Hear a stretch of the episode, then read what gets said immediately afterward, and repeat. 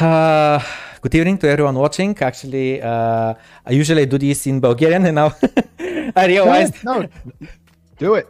okay, okay. So super quickly, just to all the Bulgarian, uh, um, all the Bulgarians watching uh, the stream live. I see that we already have uh, uh, close to people watching. Uh, so, здравейте. Um, с нас е Jay Gould и Алеш, който вече го знаете от uh, предишен подкаст, в който говорихме за um, заедно с Ванката, говорихме за крипто минахме през нашите истории, така че сега ще се концентрираме върху а, госта ни. So, Jay Gould, uh, could you please introduce yourself to our audience uh, and um, just tell us briefly where are you from, what do you do for living, and what's your connection to crypto?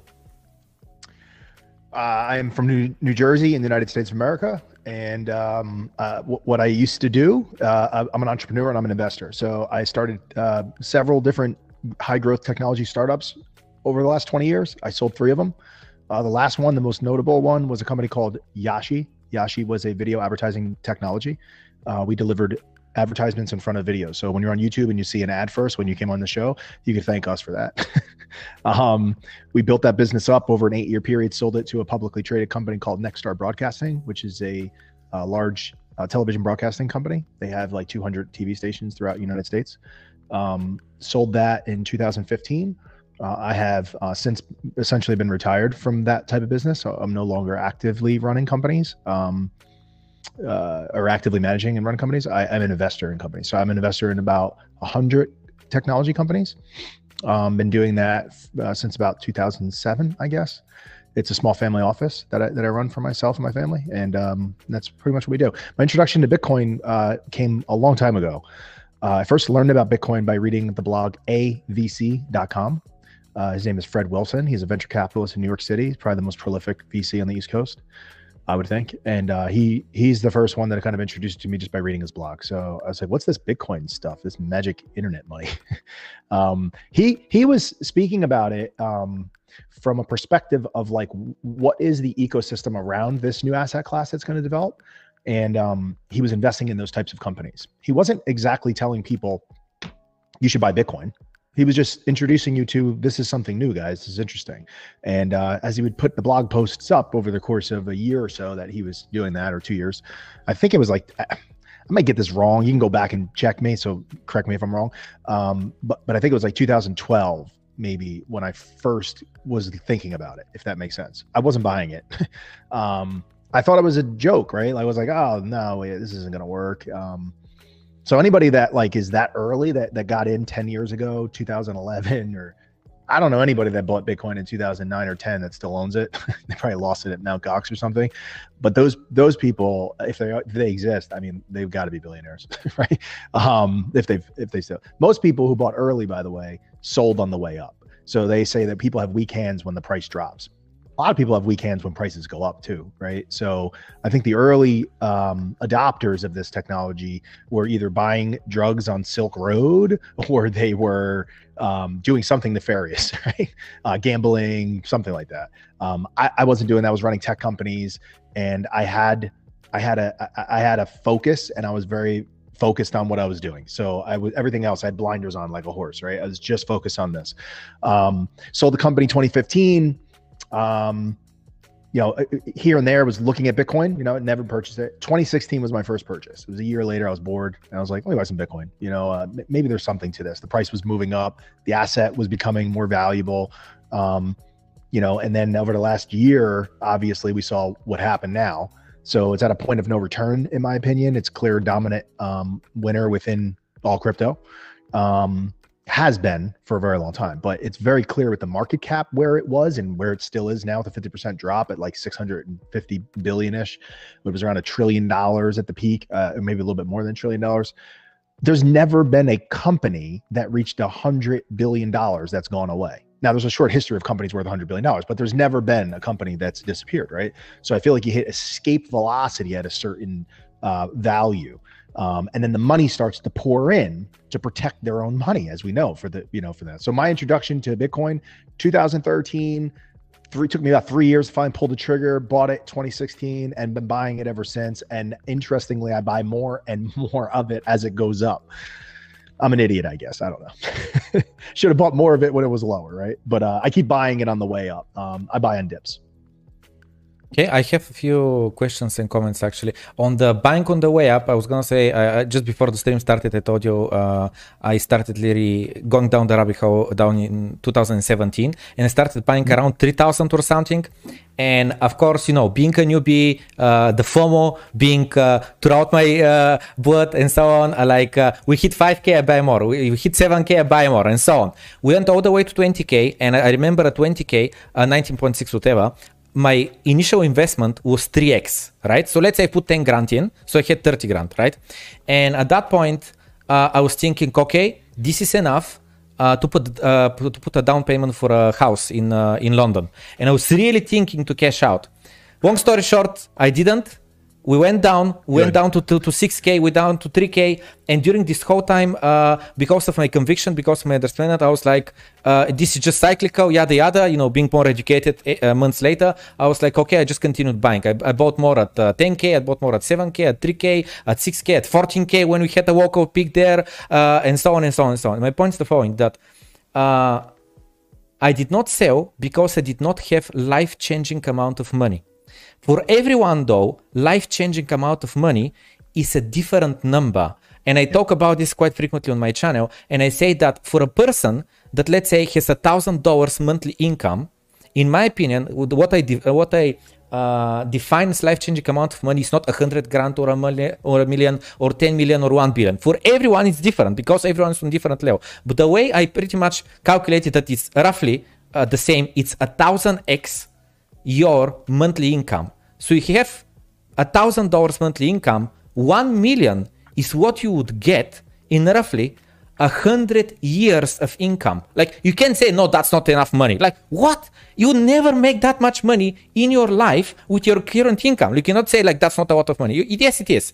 At the same time, uh, for someone, let's say that makes five grand, so that's gonna be five million. For someone making a hundred grand, right? That's gonna be one billion or whatever it is. I don't know. Uh, uh, so do you agree with this about the life-changing amount of money? And because uh, I, am revisiting your point that there were a lot of people that thought in, they were talking about weak hands, and let's say weak hands are selling right now, crashing from 60k down to 30k. I would agree they're weak hands because, in my opinion, they're new people to the market. They're scared. They're seeing this uh, of 50%, and they're like, I don't know, this thing might be crashing down uh, to zero, or maybe this was the end of the cycle, and see you again in four years or something. To me, it's just a dip.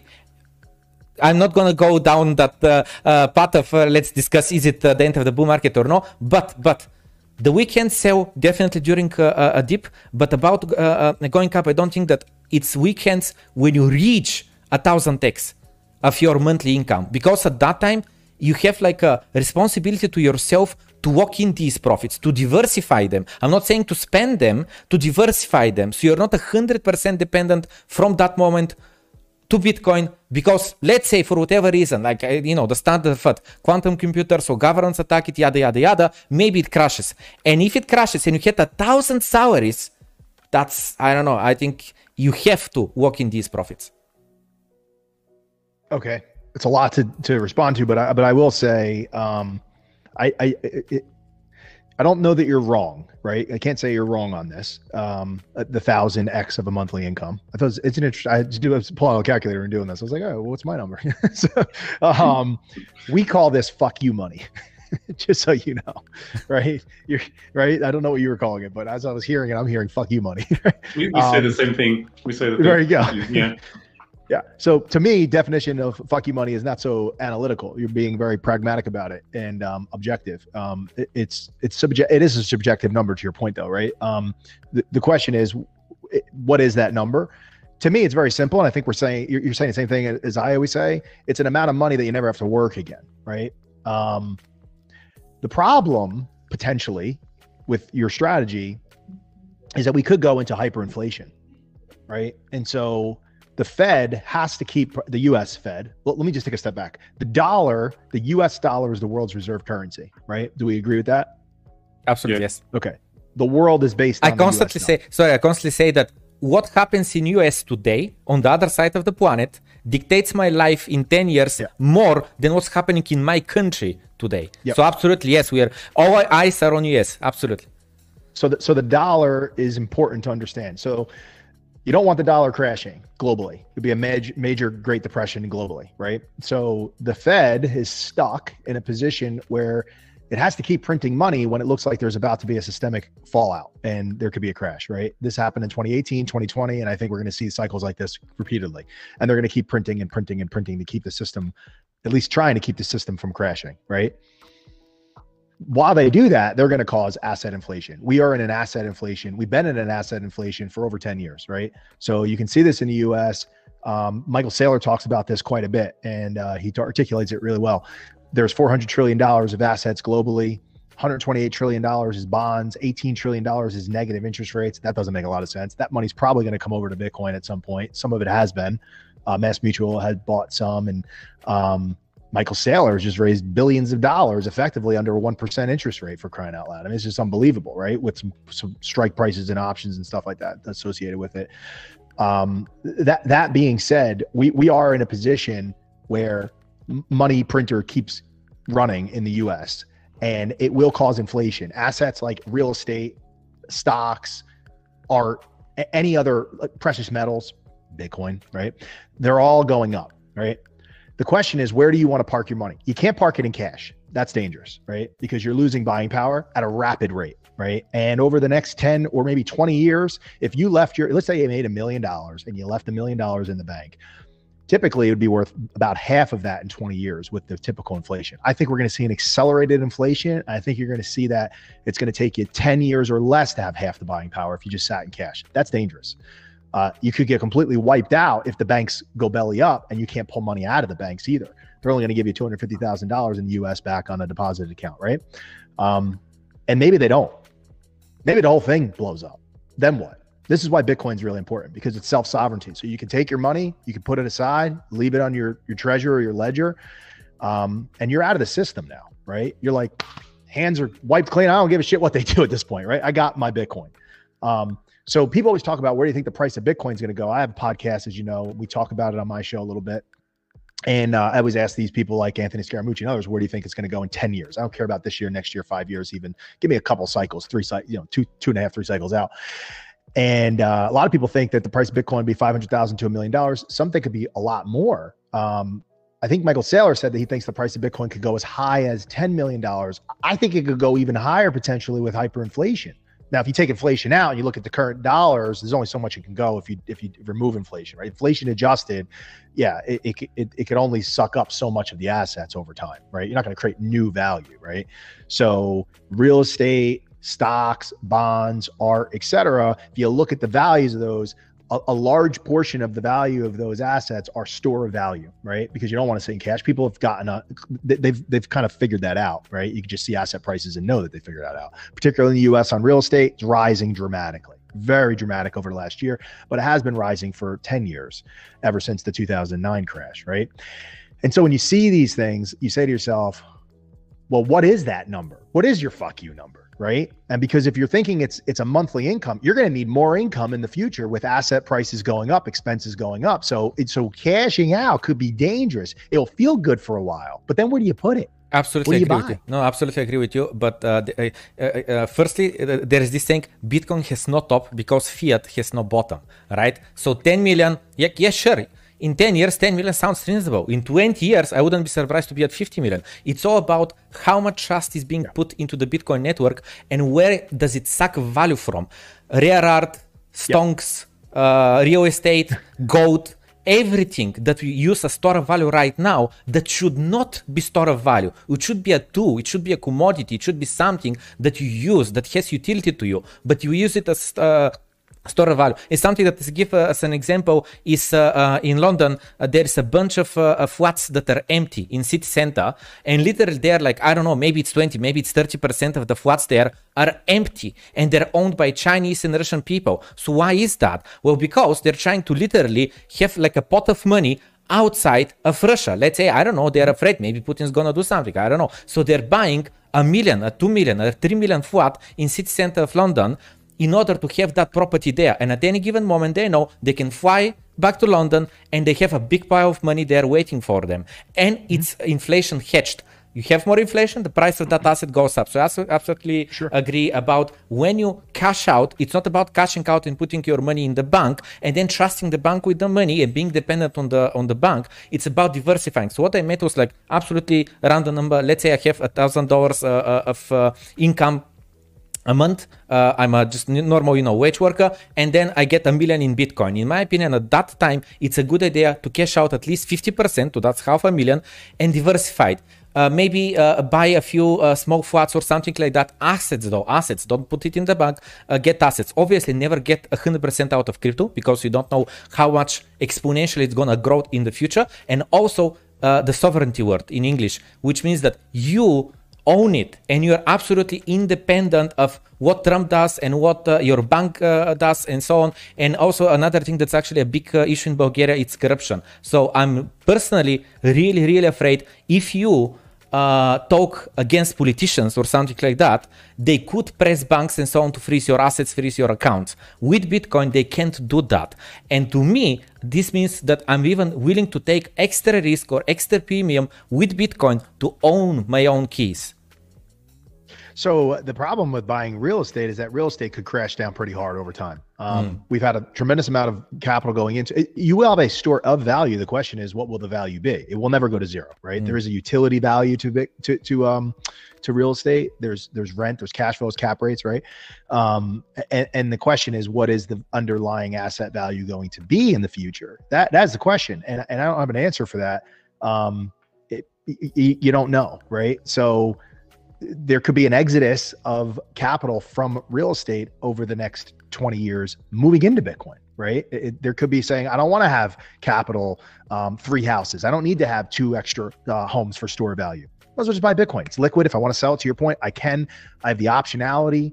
Um, I have the flexibility, the portability. There's so many things about Bitcoin. It makes more sense than having uh, you know, real estate, depending on what's going on in the economy, if you have another pandemic type of situation and forbearance where they say you don't have to pay rent, now you're sitting on a property, it's costing you money, it's a liability. You got property taxes, property taxes are rising because they're, they're these these local governments are paying for their pensions for their teachers and their cops. And I, don't know, is that a smart investment to, to store your value? Can you carry the asset uh, and the carrying cost on that, repairs, maintenance, taxes, insurance, etc. When you're not collecting rent, might be dangerous. I, I don't know. Um, you don't have to worry about that Bitcoin.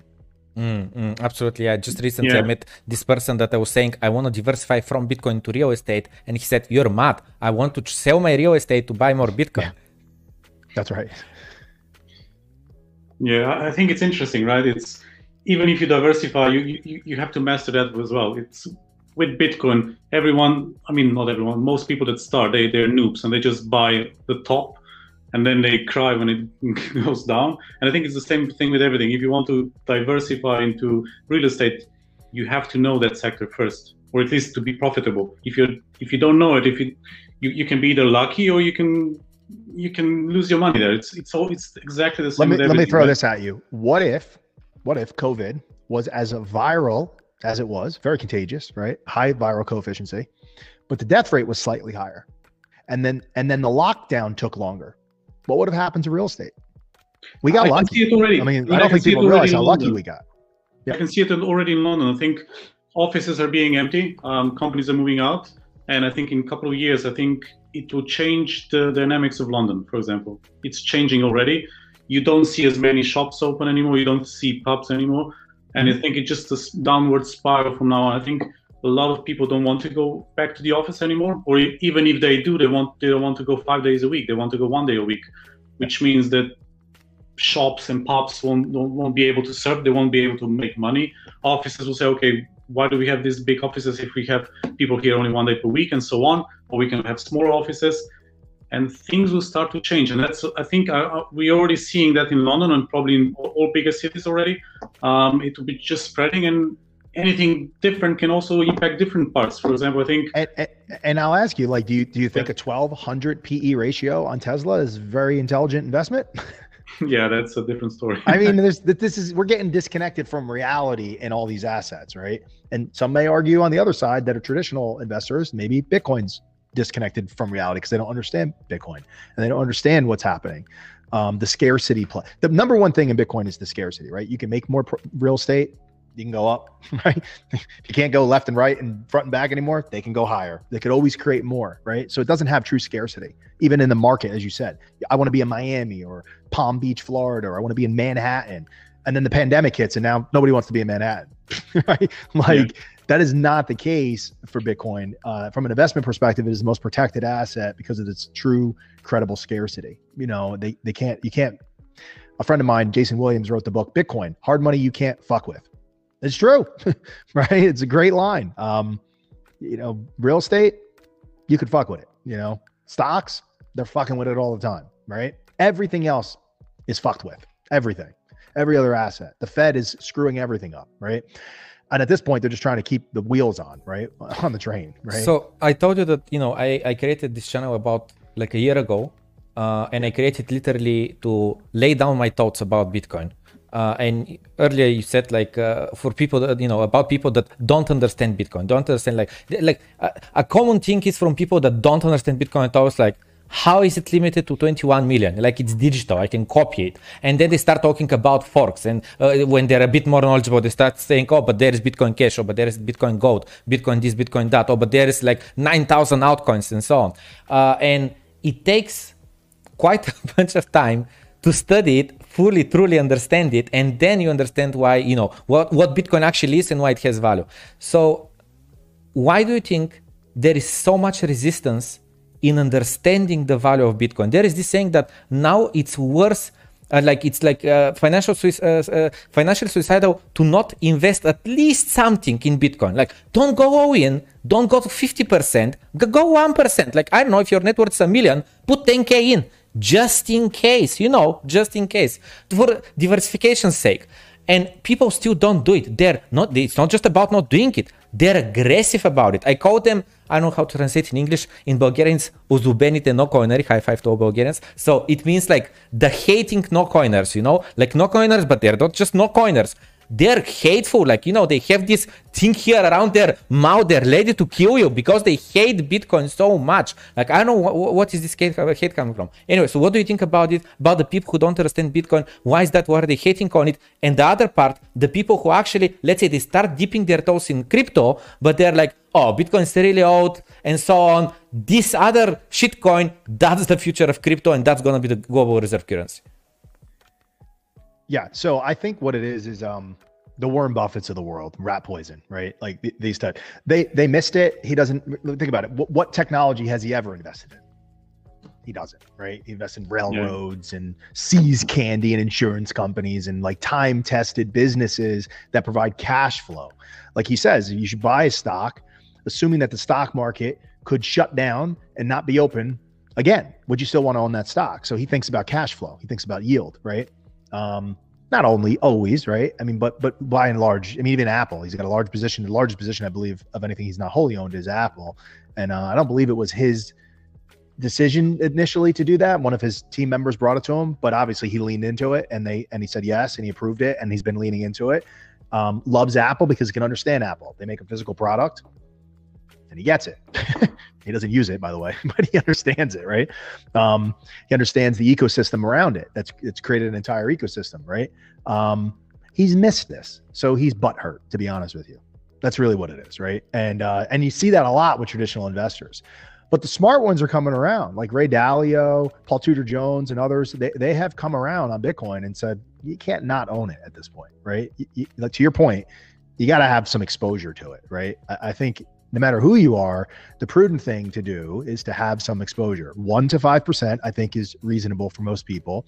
And if you're afraid the price is going to crash, which it just did, but let's just say it crashes even further from here, another 50%, there's no reason why it, it can't. Anything can happen then just dollar cost average into it over the next five years. Say I want to put 5% in, I'm going to put 1% in, I'm going to do it on a monthly or weekly basis and just keep, start buying it and just do that for the next 60 months. Just keep doing it. If the prices go down, you get a nice price on, on a dollar cost average down and you can lean in as it drops on the dips. And the price goes up, you dollar cost average on the way up. And so you paid slightly more. That's okay. At least you didn't worry about that crash, right? You'll get through the cycle. You go into the next cycle in the five year uh, we're one year into this cycle, right? And There's only three years left, so you'll be two years into the next cycle, and you'll be fully perch, you'll be fully bought in at that point. I think you should be protected if you do that. If you look at the history of Bitcoin, doesn't necessarily mean that the past has an indication that the future will be the same.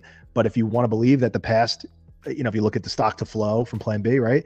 If you believe that and you think that's gonna, then you should be able to get through this cycle by dollar cost averaging over the next five years, and you should be protected on that. And uh, and it will protect your net worth because you put five percent into Bitcoin.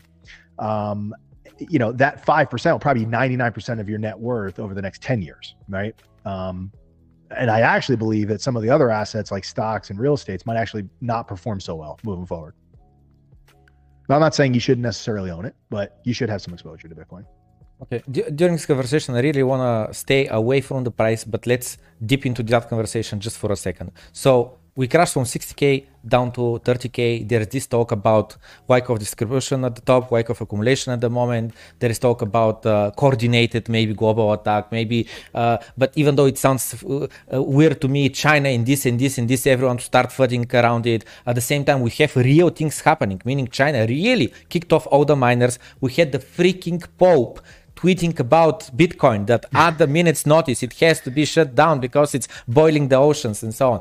And um, according, I, I, you know, I'm following closely uh, everything that uh, Willy Woo and Plan B says, and Plan B said that by to, uh, to him, if by the end of the year we haven't reached 100k, stock to flow would be broken and he draws you know these dots and he, he gave a, a, like a worst case prediction that in order for the stock to flow model to not be broken we have to be next month i, don't know what was it like 47k uh, then by uh, uh, september and 43k and then like 60 something and then by december 103k or whatever it was but something like that.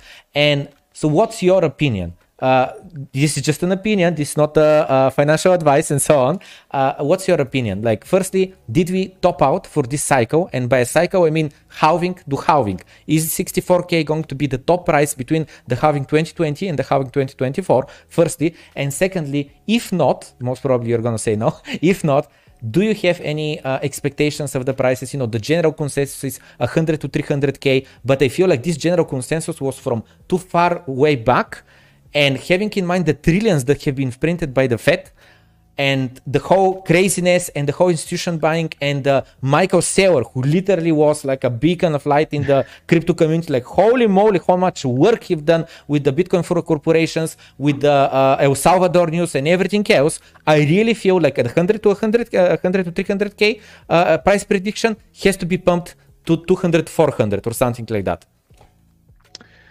So, what do I think a stock to flow analysis with Plan B? Is that what the question is? Yeah. That um, and did we top out? And do you have any right. prediction?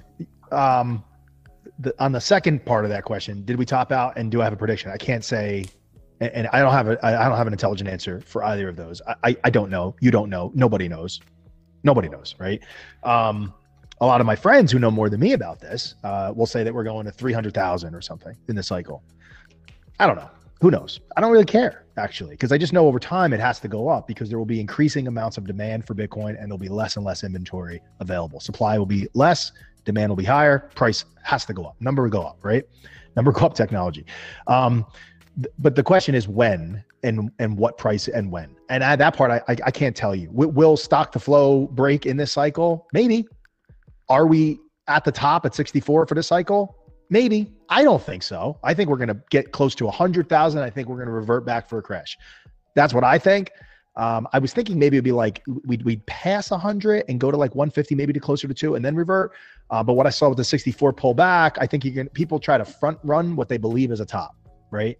And they also try to front run what they believe is a bottom. So when you look at technical analysis or you look at on chain analytics and stuff like that, and you start to look and try to figure out what the prices are, it's a coin toss because what you're looking at and what everybody understands is like technical analysis is a self-fulfilling prophecy. It happens because we believe it will happen. There's no reason otherwise, right? But but it won't actually happen because people like me or you will say, well, everybody thinks it's going to go here, so I'm going to buy it now when it's dropping, right? And so it never gets to where it's supposed to get to on the bottom. So I think the same thing happens on the top. So if there's a lot of people that say, man, I want my fuck you money. I'll do it at a hundred thousand. Well, if everybody's going to do it a hundred thousand, they all probably think like me. Fuck it, I'm selling it at ninety thousand. So if enough people do that, you never get to the hundred, right? So it doesn't mean that you never get there. And this is the funny thing about it. Like people are front running and selling, and then what are they doing? They're paying tax after they sell, then they're investing it in what? Where you're putting it, right? Um, and and the reason why they do that is they're trying to they're trying to be market timers. The old saying is, "Don't be a market timer." It's not about t- market timing; it's about time in the market. Just buy it and hold it unless you're in a situation where you don't have to pay taxes, you, you got to really have a real crash when you sell that top to be able to get more coins on the way down after tax. That's the key. Unless you're not fully invested, in which case, why are you selling it at all? Just buy more with the cash you still have. Yep, yep, absolutely. And uh, I, I laughed about the technical analysis. Literally, this is what I say. It's like the first technology in human uh, race that allows people to not meditate, but what was the, you know, to have mind connection around the world all together, think exactly the same thing and do exactly the same thing just because we can get the charts and expecting the same thing to happen. And it's a self-fulfilling yeah. prophecy. It's nothing more. Exactly. Exactly. And, but, but it's, but you can't ignore it because it is a self-fulfilling prophecy. I know. I know. Max, a lot of my Bitcoin Maxi friends ah, it's bullshit. And they draw like a dick and balls or something. And I'm like, come on, guys. You know, you joke around about it, like, ah, I can make any line. I can put a whole bunch of lines on the chart. And, no, I'm like, yeah, mm, no. you can make up any line you want, but unless yeah. 10 million other people are actually exactly. agreeing with your line, the line doesn't matter, right? Yep. So and I'm not saying you should be making investment decisions based on technical analysis. I think people should understand technical analysis as a long-term hodler so that when they get in and it's their first cycle and it pulls back on them like it did in the last cycle was my first cycle in 2017 and pull back understanding charts is important because you understand where you think the bottom will be and then it will revert and then it goes back you say oh yeah it's exactly what i thought. Roughly speaking it's kind of close. It, it didn't go outside of the context of what you expected happiness is about managing your expectations in life, whether it's with your partner, whether it's in finance, your kids, I don't care what it is, right?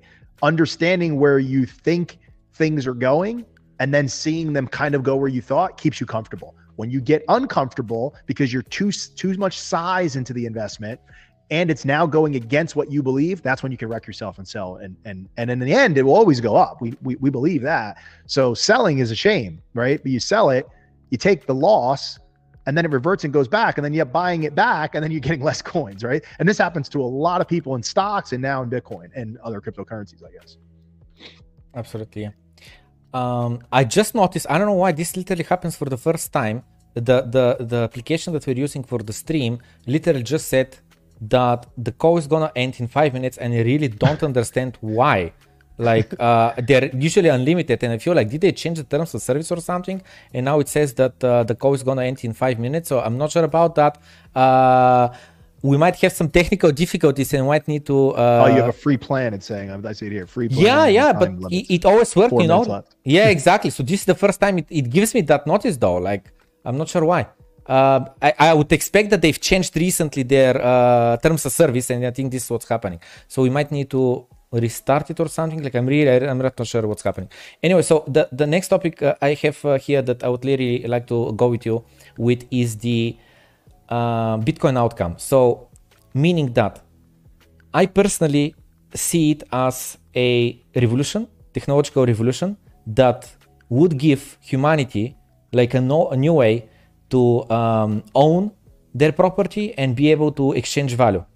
Um, and when when people um, hear that it's a peer-to-peer and then they say but it's not because it goes through miners and so on it's not about that. It's about the fact that me only the person who owns the keys can decide to make a transaction. That's the peer-to-peer part. I send to you because i said so because i want so and i don't need the permission from a third party meaning a bank and so on that actually custodies uh, for me uh, my value. Anyway so the way i see it is that long term 50 years Bitcoin, if it continues to grow, it's literally going to suck value from everything that we talked about yeah. earlier art, gold, real estate, uh, stonks, and so on. So I, I really see that's as only binary outcome of the future of Bitcoin. Either it's going to be a 100 trillion market cap or it's going to go down to zero. What do you think about that? That's a pretty binary way to think about it. Um, Maybe that's right. I, I, I, don't have an answer for that either. Um, you're asking me a lot of questions I have great answers for. I'm no expert at this, to be honest with you. Like, so I, I, I couldn't tell you if it's going to go to zero. I don't think that's going to happen, right? The only thing that would ever have that thing go to zero or it actually never go to zero. I, I can I can assure you that it'll actually never go to zero. Even if it got hacked somehow, there's somebody willing to buy it at the lowest price. It's like we said before, they're going to front run. People have their limit orders in at 10 cents, $1, $100. It's never going to happen, right? So there is a floor, right? There's a floor. Um, I, I don't see that happening. And folks like Max Keiser and Tim Draper and the Winklevoss twins and the largest, largest um, holders of, of, Bitcoin. I forget what the top one. It's not whale, but they're uh, humpbacks, I think, right? So like they're they're they're never selling, right? I, don't. They're already rich. It doesn't matter. Like, why would I sell it, right? So I, they have no urgency. They have no fear. It's not going to happen. Um, so there's a there's a floor at some point, I think, right? Um, and what was the other question? I'm sorry, you're asking about the the real estate eh, real estate transactions within blockchain. Is that what you're asking me? No, no, no. I, I I'm just saying. Uh, no, the question is just about the future. Like, do you see a future where it hits zero? Do you see a future where it hits uh, 100 trillion? And do you agree with me that it's a binary either or, or uh, with the idea again having in mind the Bitcoin has no top because fiat has no bottom? It hasn't topped because fiat hasn't bottomed. Yeah, that's probably true. Yeah, I would say that that's probably true because when the when the dollar crashes, Bitcoin's going to go through the roof, and and uh, there's a transition. Meeting's going to end shortly, by the way. So I'm not sure if you want to reconnect. What do you got here? I'm just going to stop talking until you figure that out. Is that okay? Yes, yes. The meeting will end shortly. It says so. I really don't understand what's happening. Just a second. Let me figure it out. Um, let me. Okay, I'm going to refresh and see what happens. Okay, I refreshed and everything's exactly the same. I refreshed and everything's exactly the same, so nothing. Uh, uh, so Alesh, can you please uh, can you can you share me your room uh, link? Knocked. Yeah, you there? Just a second, yeah. I'll go on. Uh, so Alesh is going to share me uh, his room link, yeah, and you're just going to move on to his room. I really don't know why why this happened. Yep.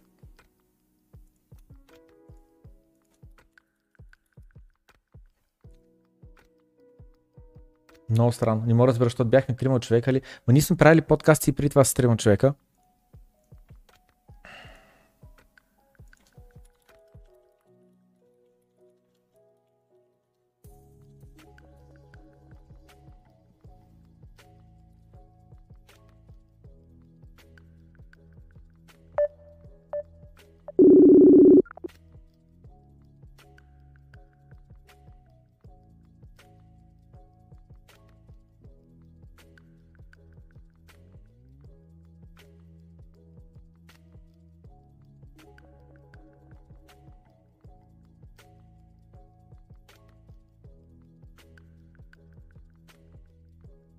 Okay, so uh, получих линк до стая. Окей, okay. готови сме.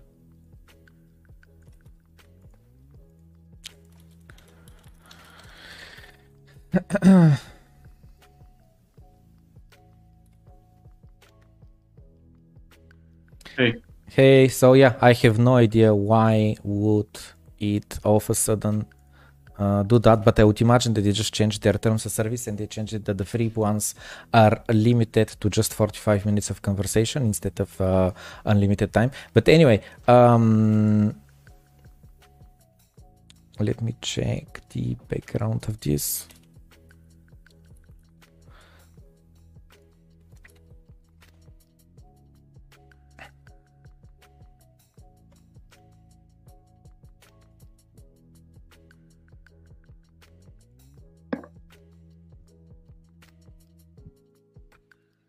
Hi. Hey, hello. So, uh, let's move on to the next topic then. We have 45 minutes now, we know. so, I, I, actually have a, a, bunch of questions from uh, my audience. So, I would suggest let's go through them so they're not mad at me after that, that we haven't uh, went through their questions. The first one actually is about investment in companies. And you said that you invested in 100 business, uh, businesses or something, didn't you? Like, holy moly, that's a lot.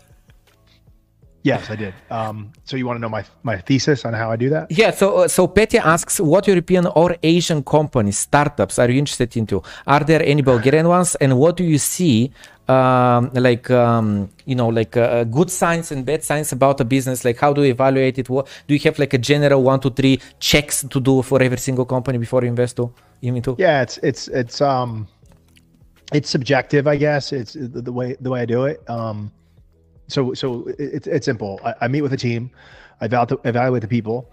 Um, eh, from there, I look and I say like, well, does this is is this a business that's up? It's running. Does it have any traction? If it has traction, we look at we analyze the traction. If it doesn't have any traction, then it's about the team. And it's about the market size, right? Um, and I gotta have, I know it sounds weird, but I gotta have a feeling about the people that I'm investing in at that point, right? I look at those people and I say, you know, one of the things I'll evaluate is like, what have they done previously? Did they build companies and sold them, or scaled them, and maybe had some bad luck and went bankrupt, or something happened, um, but they figured out how to get to scale, um, or they worked on a, a, a, worked at Google or Facebook or somewhere where they worked on scalable projects. I'm a, by the way, I'm a technology investor, so I won't invest in restaurants and things like that. I, I invest in tech, right? So those are the that's kind of the lens that I look at it through. Um, from there, I look at the idea and I say, is it differentiated? Um, do they have a market plan that I believe can scale massively? Um, is it a blitz scaling opportunity where the more money you throw at it, the bigger we can get? You know, just keep repeating that flywheel. Um, and then once you get to that point where you're scaling, is it different? Is it differentiated? Is it scaling? Is it defensible? Can people copy you? What are the barriers to exit for the users? What are the barriers to entry, right? For new competitors trying to copy you? Is it ex- is it expensive? Do you have something proprietary that they can't copy? Do you have patents? Like the, the, all these things, it, it's very holistic. You look at all of this when you make an investment, and um, you know, you just have the deal by deal basis. You just do that. How much allocation do you do then? Do you buy like uh, 20, 30% of the company or what? No, it's it's it just depends on where you're at. Like so early stage, mid stage, late stage. And at the earliest stages, the valuations of these companies, two kids coming out of Stanford University with a laptop, getting a $5 million valuation these days. It, it's crazy. Thanks, Fed. Low interest rates, right? Um, you can, you can credit that to the Fed. so if you're a kid coming out of college right now, you have no idea, what, you know, and the funny thing is they'll argue about valuation. Some of these kids would be like, you know, well, uh, I'm like, that seems kind of. They're like, what do you mean? That's low, five million. I'm like, five million. I sold my company for $33 million and we were doing $25 million in revenue. You have no revenue. You have an idea. um, so they don't realize it's so funny. Like they're so young, they didn't go through the cycles. I went through the 2000 crash. I went through the 2009 crash. Right. And then the 2018 kind of dipped, but it didn't really affect the private markets. But, um, but they haven't had that experience. They're like 19, 22 years old and they're like, I'm totally justified getting a five, six million dollar valuation with no traction. it's like, okay. But that's kind of where the market's at these days. So you're asking what percentage allocation do I get? Uh, it depends on the dollars you're going to put in relative to whatever, you you know, denominating into the valuation of the company. So um, my typical check size is anywhere between 25,000 to 100, maybe 200,000, you know, somewhere in that range. I see. Okay, so I know what I'm doing. I'm uh, after I cash out from Bitcoin, I'm going to the states and opening a bunch of companies, sell them five million each, yeah, exactly. Just a bunch of ideas. You, you exactly. yeah, yeah, exactly. Underground cars, flying cars, teleporting yeah. cars. You can thank Jay Powell and Bernanke for that. Yeah. Uh, Janet so, Yellen, all of them. so AI, actually, uh, I watch, um, you know, a lot of. Uh, uh, have you read the books of Harari? Uh, what was his first name? I can't remember. Um, 21 uh, Lessons for 21st Century. Do you know that book? No. It's a two years old, something it's quite new. Uh, just second, uh, let me just Google Harari author just to see his first name. Uh, he's Yuval Noah Harari. Does it ring a bell or not at all? Ring a bell or not at all? Yuval Noah Harari. Like a 40 years old guy, a bit bald. Uh, he's like a tinker or something, you know, like he's an author. Uh, he's a okay. professor also somewhere. Anyway, he has this uh, book. Uh, he has uh, Homo sapiens, uh, Homo Deus, and also uh, these are the, his first two books. And now the third one is 21 Lessons for 21st Century. And in that book, he says like he starts the book with like. Um, if you're a homeless person or if you're a refugee being on a boat and you're trying to get to shore, like this book is not for you. Like you have very pressing issues right now. You have to deal with them.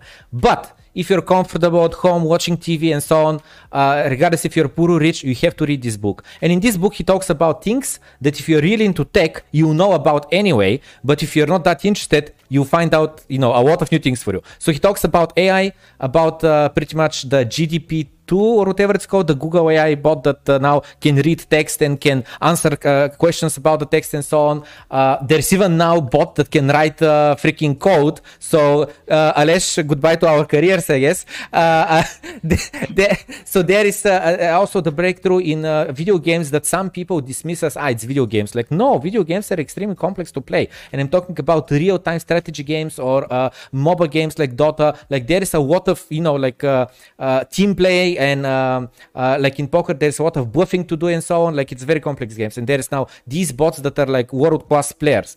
And then he talks about uh, gene editing and about uh, how with gene sequencing and reading uh, uh, the genes of embryos i think it's called you know like baby babies. Anyway the super rich could potentially be able to like create a hundred embryos or a thousand or ten thousand embryos and then decide like okay so this one has very high chance of this disease or that disease burn them. And out of which uh, oh a thousand or ten thousand you get these five you know the best ones and you're thinking okay this one has best chance for blue hair uh, not blue hair blue eyes. This one is to be uh, uh, uh black hair and not yellow and so on. So you choose the baby by design instead of just getting a random baby and again with the best genes but again the richest people would have access to that and then he talks about a really love here is there is this quote that's just amazing. It stuck to me.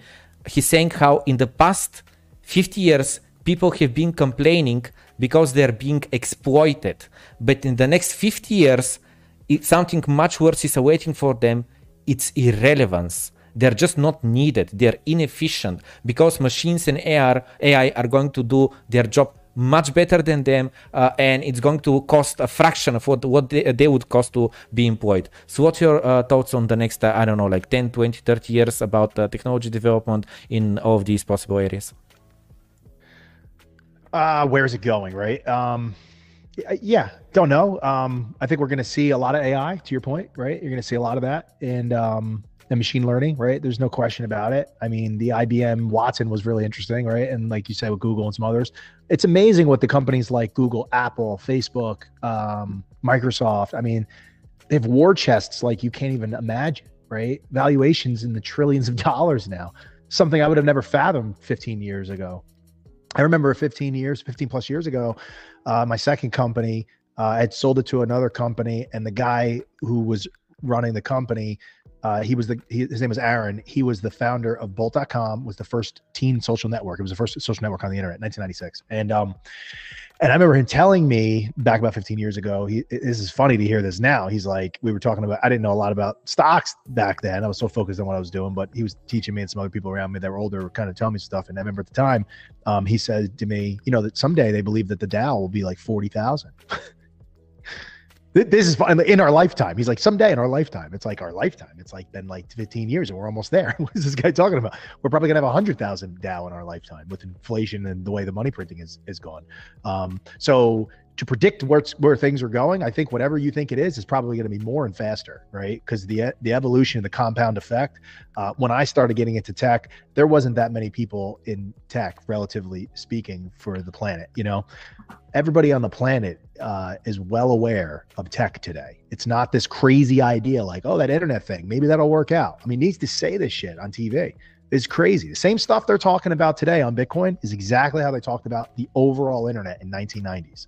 If you go back and you could even find it on YouTube, um, you will see on the Today Show, um, Katie Couric and um, and I'm trying to remember the other guys, Al Roker and them. They were sitting there on TV. It's a very famous clip now, and they were like, "What is this internet thing anyway?"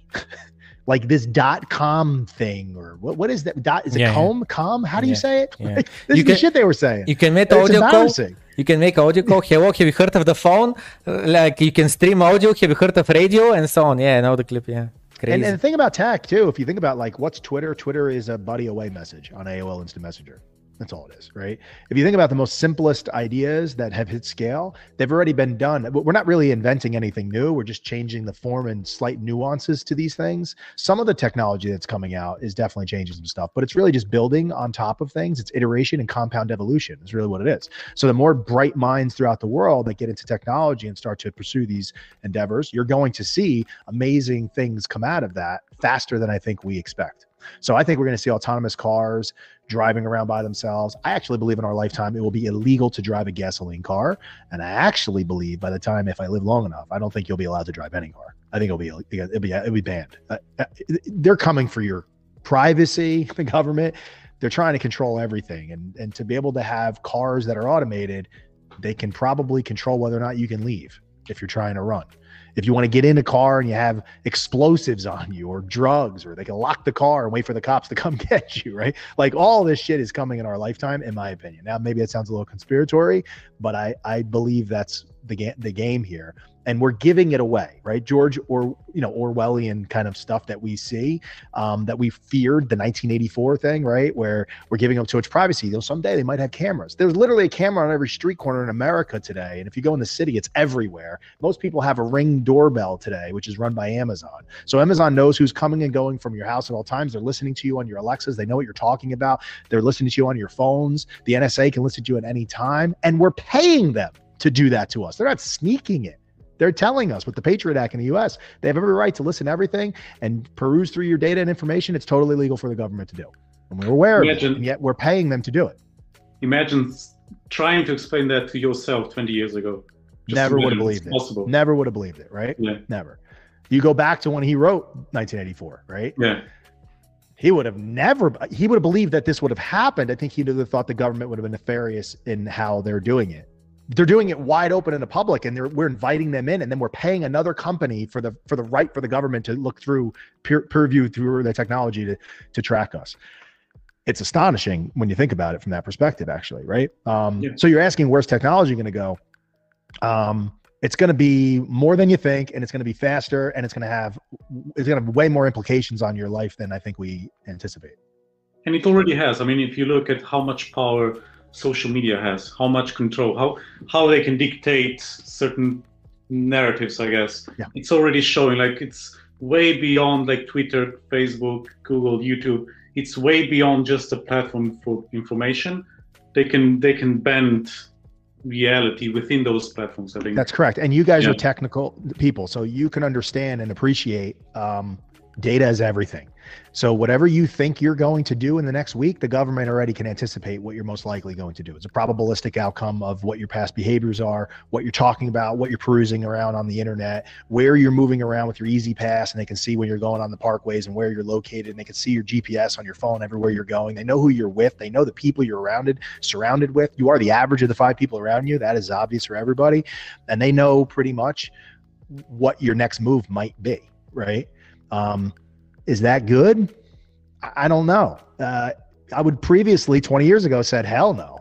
But at the advent of um, terrorists today, maybe we need to do that. I, I, don't know. You know, at least for some period of time. I, you know, that sounds crazy because there's a lot of bad that can come of this, right? Um, when you really think about it.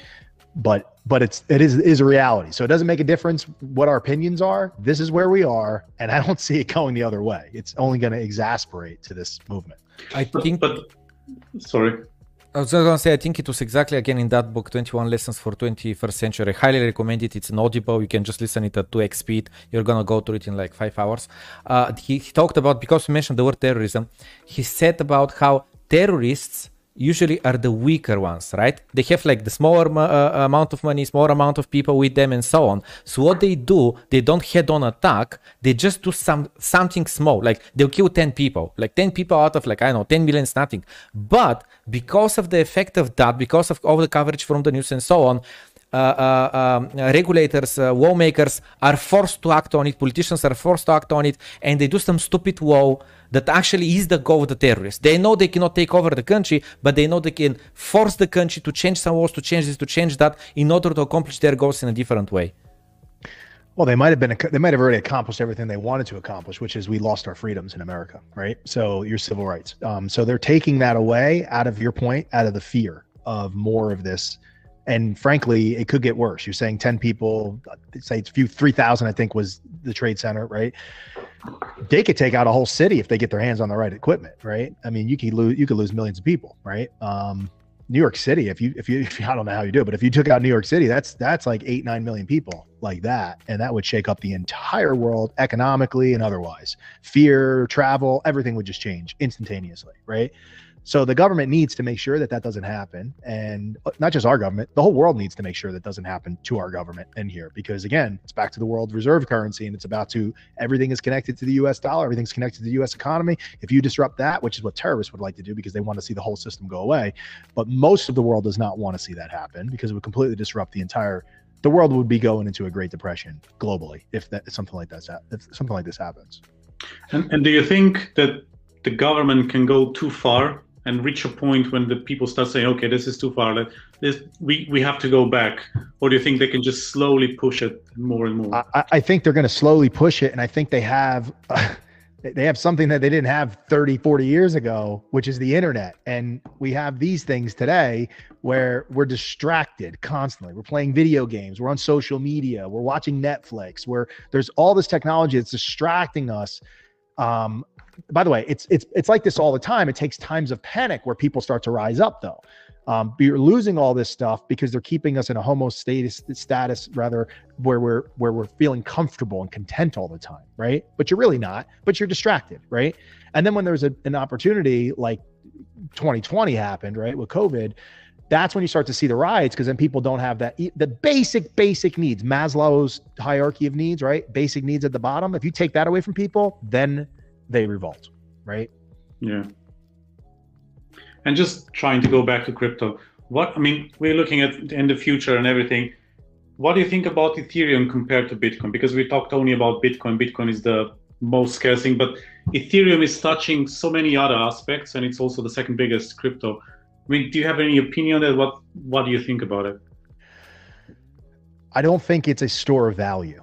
It's the best way I can put it. Um, I don't think it's going away neither. So I think it's here. It's a tech that people are playing around with, but it doesn't have the true scarcity. In fact, they make more of it all the time, right? So, um, and you could you could you could argue with me on this if you want, and I don't really want to have that argument, but you know, Bitcoin is true scarcity, true credible, credible scarcity. 21 million Bitcoin, never going to have more unless more than 50% agree. And I don't see that happening as you have more and more and more people added uh, to the network the miners and what have you, right? So I don't, I don't believe that's going to happen. Ethereum, uh, there's this whole DApp kind of environment, and and it's just like to me, it's like another, it's like another layer of the web.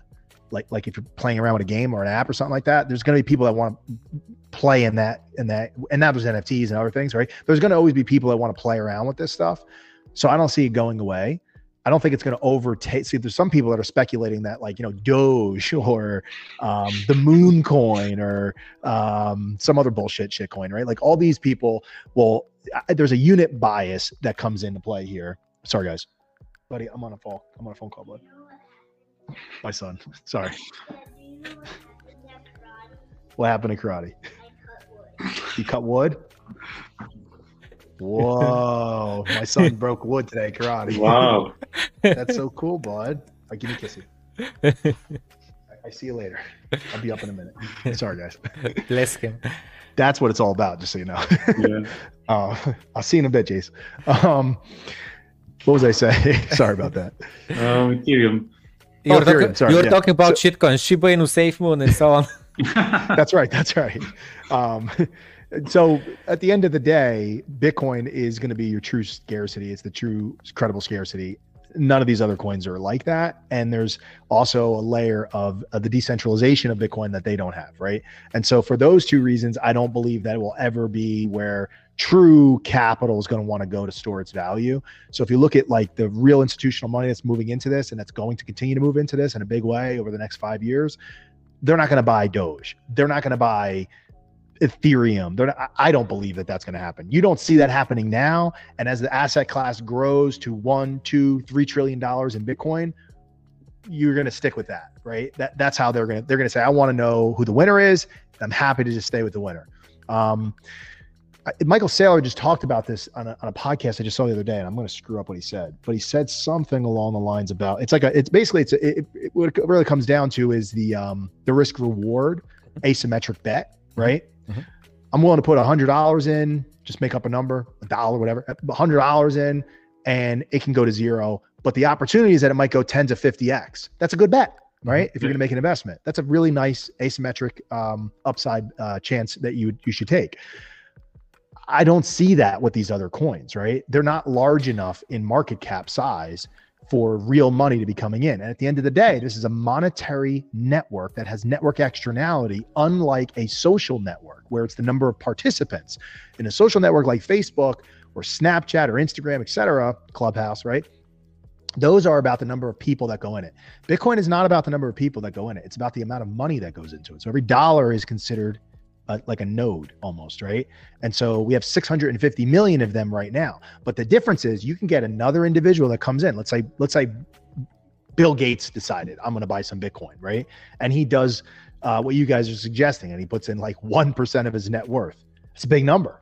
And that's a lot of new participants that just entered with one human being because he brought his participants with him. It's his money, right? Yeah. He could bring in 10, 20, 50 billion dollars if he wanted to like that. I think he would never do something like that. But you never know. He might he might put in a billion dollars, right? Um, because he says, you know, the landscape with inflation and hyperinflation potentially, oh, we should, we should push some chips in, right? And as that money starts to move in, and then Zuckerberg does it, and maybe you know you get more billionaires that do it. Those billionaires coming in are important for the net monetary network, and this is why Michael Saylor had his event earlier this year trying to get corporations to buy into Bitcoin because it's not about the plebs coming in. You should do that to front run all of them because it takes time for them to come in. They got to get their board approval, they got to get an investment committee approval. It takes them time to set this up. It also takes time to purchase it because you put all that money in at once, it's going to push the price up too much on yourself. So you got to buy it in slowly, right? Um, you got a dollar cost average yourself in.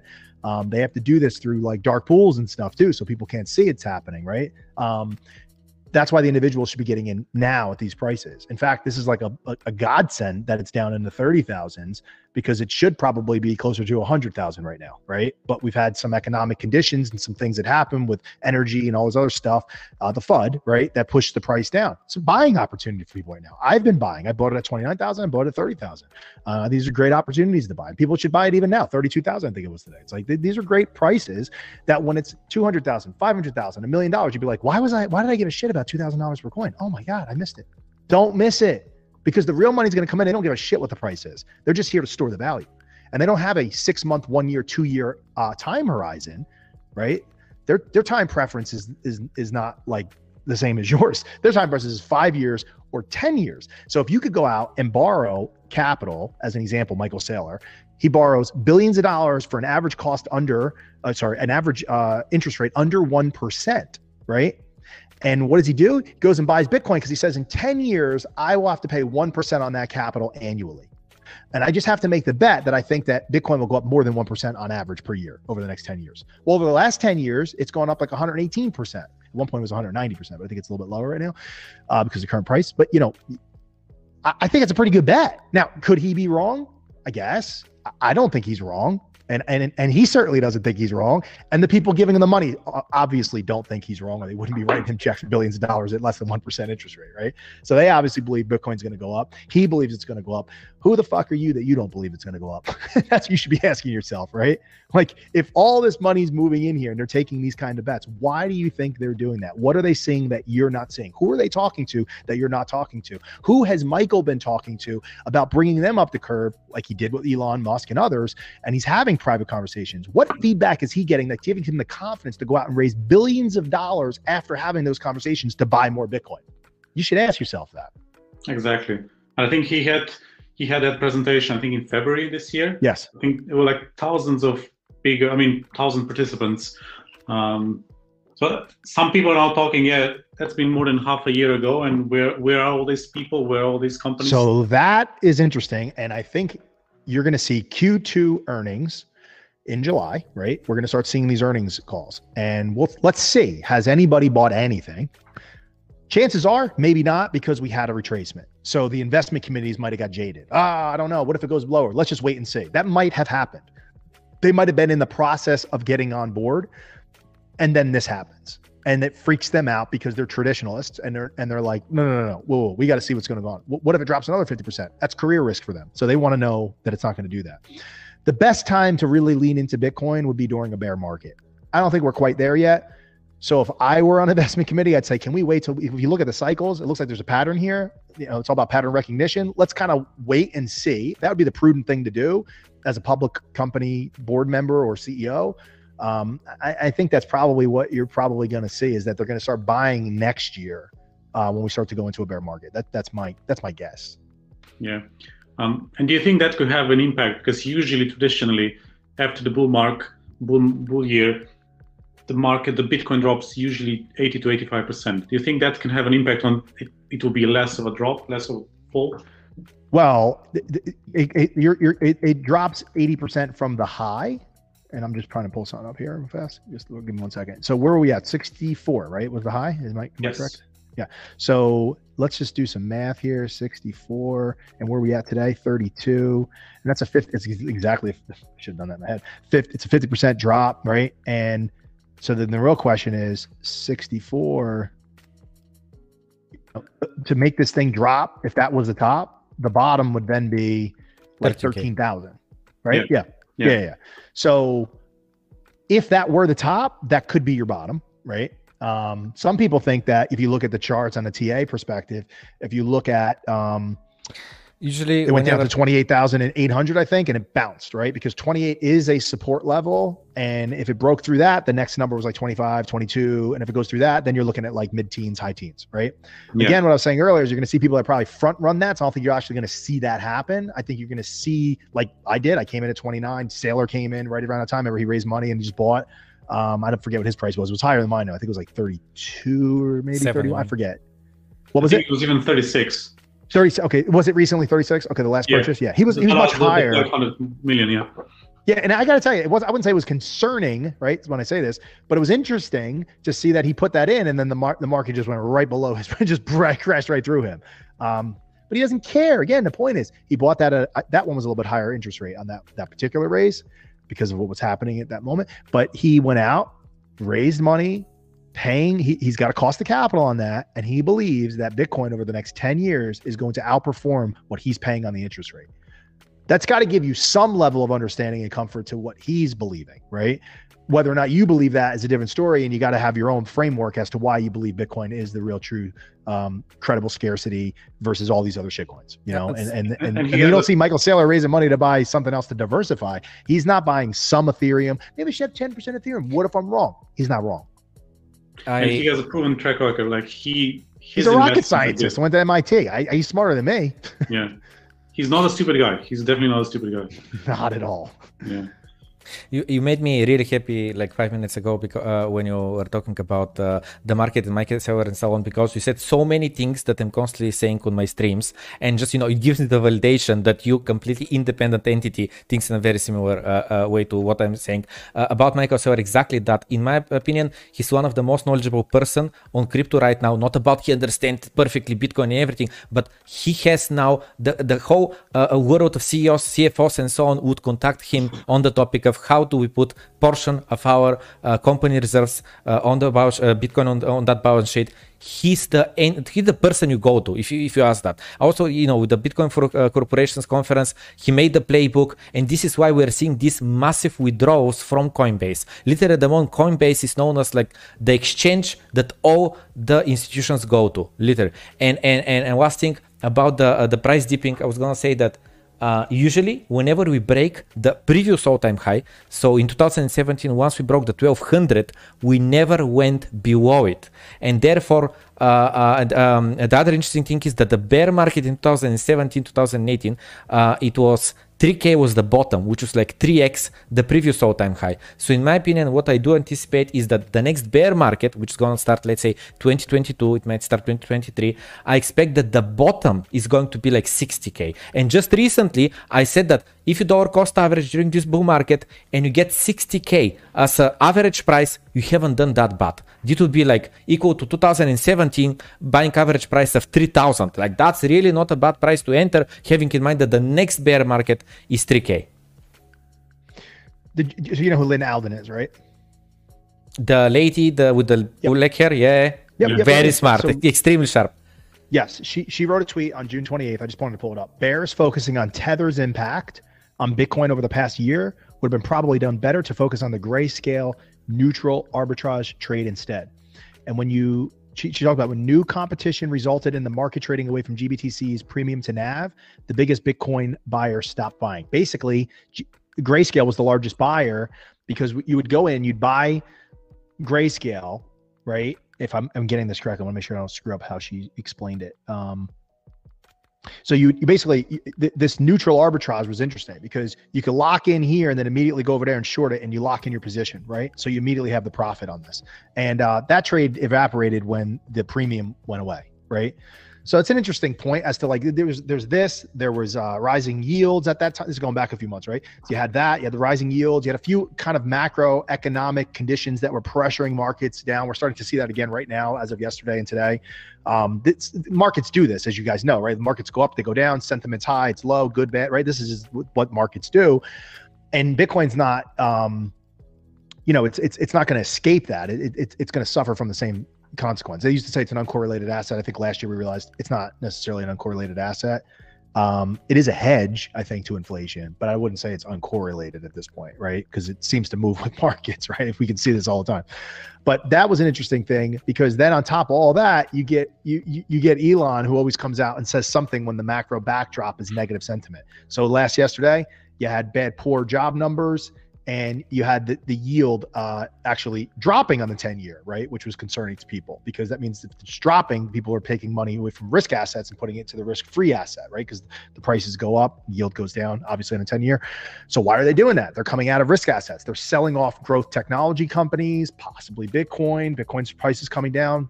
More, you know, why is price? People always ask me, why is the price of Bitcoin going up? Why is the price of Bitcoin going down? Well, if it's going down, that means there's more sellers and buyers. it is that. Am I telling you something you don't know? what answers are you possibly looking for here? This is exactly what's happening, right? The question is why, obviously, right? And um, and but but that's where Elon comes in and throws out a tweet last night. Did you see Elon's tweet last night? Uh, I think he deleted it afterwards. Uh, it's still there, I think. Uh, about the coins.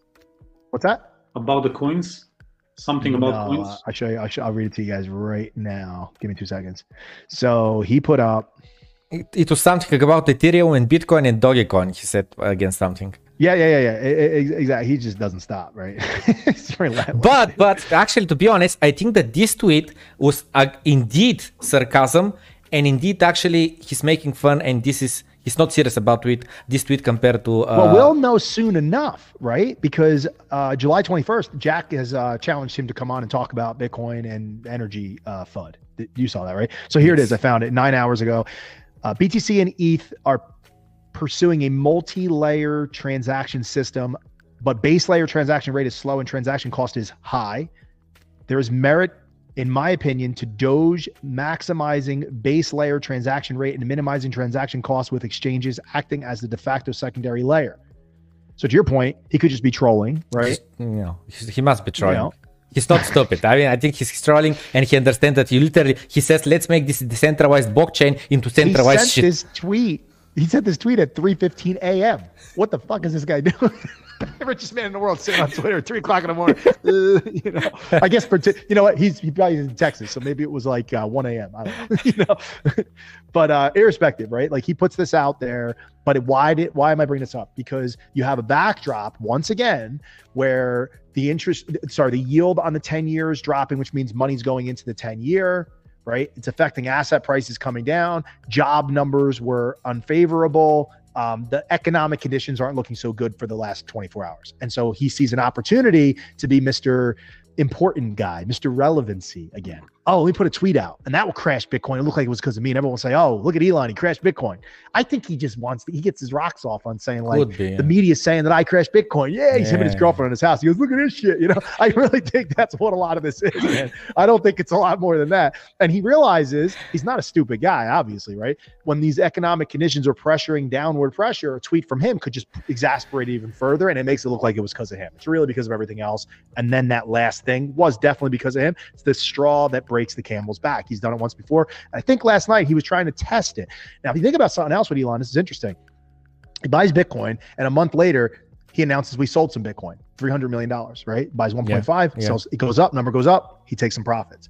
He says the reason was we wanted to test the liquidity. These things he's doing may be tests. Now, I could be giving him too much credit, but these could be tests can one individual impact this asset? And who has more influence right now than than Elon, right, on mm, Twitter? Mm.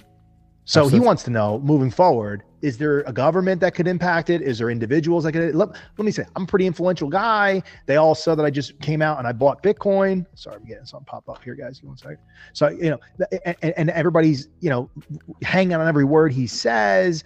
He jumped in there. Oh, let me see if they think I'm going to go out. Just, I'm going to sell some and announce it and see what they do. So this could be tests, right, to see how the asset class overall, as well as this particular asset within the asset class, is going to react to that. And it may not even be his decision to be doing this potentially. It could just it could be a, a, group decision where he's agreeing to it. It could be the board members saying, if this is what you want to do, we want to make we want to test we want to test this thing, right? Put out some tweets, see what happens. And if it's negative and the price crashes like 20, this is not an asset for us. It's too volatile, right? And I think he's testing the volatility based on his reaction to the market and what you know and all this kind of stuff. I could be giving him too much credit though. Maybe he's just fucking around. I think if he would be testing that, that's just my personal opinion. He would probably do him before investing one billion inside.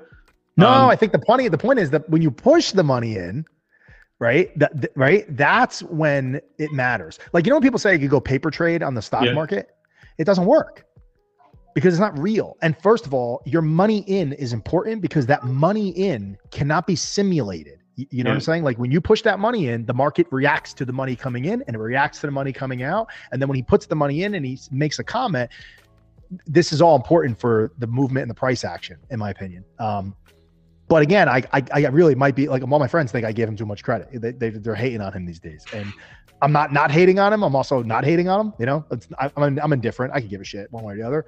I think over time, Bitcoin will continue to do what it needs to do. It really doesn't make a difference what an individual says or does. But to that one individual and his constituency, which is his investors, his shareholders, and his board members, and what have you, it does matter, right? They're they're very, and every other company is also watching this shit, right? Yeah. When he's playing around like right now, traditional companies like think of like GE or something, right? If they're even thinking about this, which they're probably not, but let's just assume they were. They're like, whoa, whoa, whoa, put the brakes on this right now. Let's see what's going on with this price action. Let's also see what what's going on with Elon and you know how fickle is this shit? Like if he says this and this and it crashes to ten thousand, we can't be in this thing. These are not technology people, right? For, for this number to go where we want it to go, you're going to need real money to come into Bitcoin you're talking about a hundred trillion dollars. Is a hundred trillion dollars owned by plebs? Is it owned by the average person? Fuck no, right? So for that number to go up, you need the real money, the institutional, traditional money to come in, and they got to get comfortable with that. And what do you think? I mean, investors also like volatility, right? So Bitcoin gives you that volatility. Do you think that's also something that's attractive to bigger investors, or is it more a detraction at the moment? Is it attractive to have high volatility? Is that right? Yeah. I would say that they don't like the volatility. Um, but anything that's great uh, is highly volatile. Amazon was highly volatile over the last 25 years. Mm. Yeah. I, I, was going to say that traders like volatility, not investors. Correct. Yeah you're, yeah, you're probably correct. Yeah. But if you're a good investor, you understand that high growth tech is yeah. volatile, right? it's reactive to markets. Yeah. Um, when markets crash, tech goes down faster than anything else yeah. but also jumps back faster than anything else. That's the interesting thing about it. So if you could hold through the crash down, there was a point, and I think it was 1999 or 2000, that Amazon lost like 95% of the value. But had you mm-hmm. held on mm-hmm. from the IPO to today, mm-hmm. oh, oh, my God, you put in a thousand dollars, you're multimillionaire, right? Mm-hmm. I mean, it's, it's I think it might be 10 million, a thousand dollar investment in Amazon at the IPO to today good luck getting an IPO today priced the way they used to price IPOs because the private markets stay private longer because again the Fed keeps money interest rates so low that the that the money's easier to get for private companies. They can remain private longer within private markets today raising capital. So public investors can't get the same returns that they used to get historically by buying IPOs and moving forward. By the time a company goes public like Uber it's already a 50 60 billion dollar company these types of companies used to go public at three, four, five hundred million dollars, right? And then yeah. you had that growth ahead for the next ten or twenty years. That's gone. It's it's completely gone. Jay, this is just going fantastic. I have to ask you, would you give us another thirty minutes for a hard stop in thirty-five minutes from now? Uh, I can uh, till one o'clock. You want to go? I think that's your time. My time? Yeah. Give me one second. No, I enjoy the conversation. So give me one second. Yeah, I, I could do that, guys. Yeah? Can you jump then yeah, in the other room? I just wrote it up. Can you jump in the other room? The previous link that I sent. Sure, yeah, give me one sec. Unless you sent it to me, right? Or did you send it? I don't know. Oh, it's it a, yeah. yeah, yeah. It's just back in in the other room. Oh no, wait, no, that's not it. One sec.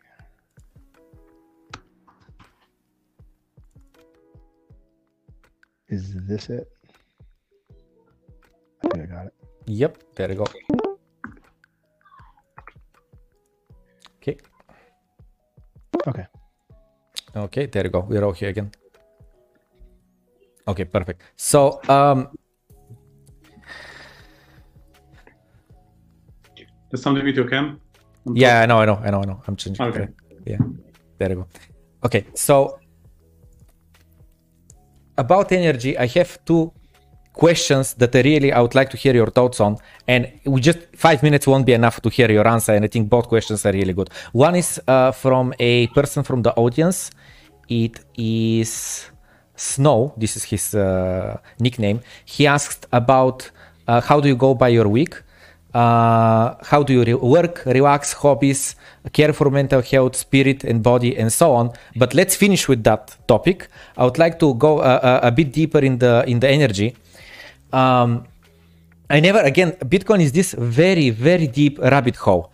Uh, when I started uh, learning about Bitcoin, I uh, first thing I have to learn what is blockchain, right? That it's data. Then you have another block of data. They're linked with this hash, yada yada yada. And how, in order to change something at the bottom, you, you invalidate all the uh, blocks on top. Then you start worrying about mining, how you expend energy in order to uh, uh, validate these blocks, and then uh, how you know uh, the how censorship resistance work, and so on and so on and so on. And then you start worrying about money because you start questioning what is money? Is it actually this paper? Why does this paper has value? And so on and so on. It's such a deep rabbit hole but I never went into the rabbit hole of energy consumption until the whole FUD around energy consumption came.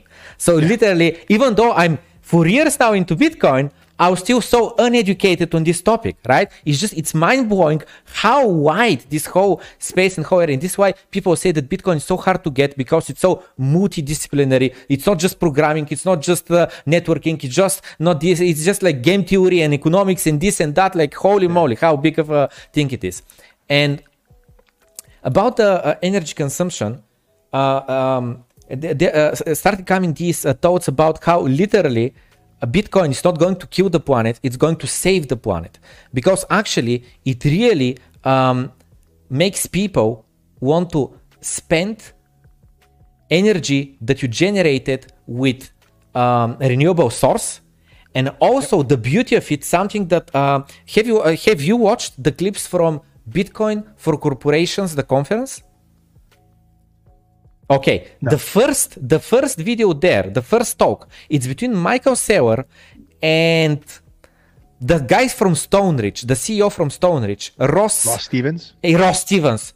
So when I found Michael Saylor, he popped out. The first podcast that I watched with him was with uh, Anthony Pompliano. I think it was the first podcast ever with him.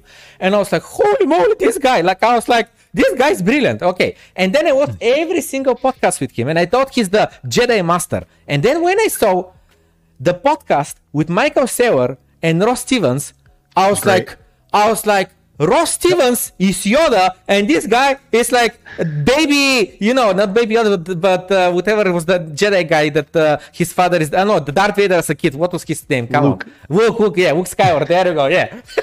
anyway, so my point, I was like blown away by the level of the other guy. I was like, I didn't imagine that this power is possible, you know, to build that power level. Okay, I was blown away. Okay, and what he said is this that usually when you generate power, you have to obviously transmit it from the source to where you're going to consume it, to cities and so on. And then he talked about the beauty with Bitcoin mining is that you can move the power consumption to the source. And this was literally impossible before that. What are you going to do with this power? There is nothing to consume it there. But now, thanks to Bitcoin, you have this new consumer uh, consumer that is um, how is it called? Movable. You know, it's um, yeah, movable. And I truly believe that now, thanks to Bitcoin, poorer countries from Africa, from Southern uh, Southern uh, America would be able to tap into this, into like the uh, uh, one guy said that I'm not into the Bitcoin business, I'm into the energy price arbitrage business. So he just goes wherever in the world there's the cheapest uh, price of energy. So this way, literally, small and poor countries will be able to export their green energy source on global level And this literally was impossible until yep. Bitcoin. And this is just mind blowing to me. So, what are your thoughts about uh, power consumption? Where is this going to go? Is it actually going to lift off super poor countries from the uh, uh, uh poverty? Is this g- uh, good for the planet as a whole, for society as a whole, and so on? I think Bitcoin is fixing a lot of things. It's going to fix energy as well. So a friend of mine, again, the guy that told me before, Jason Williams, um, who wrote that book, he owns a, um, before he knew about Bitcoin or was thinking about Bitcoin, uh, he had he had some patents on robotic arms and stuff like that, and he and he he built out a power plant basically.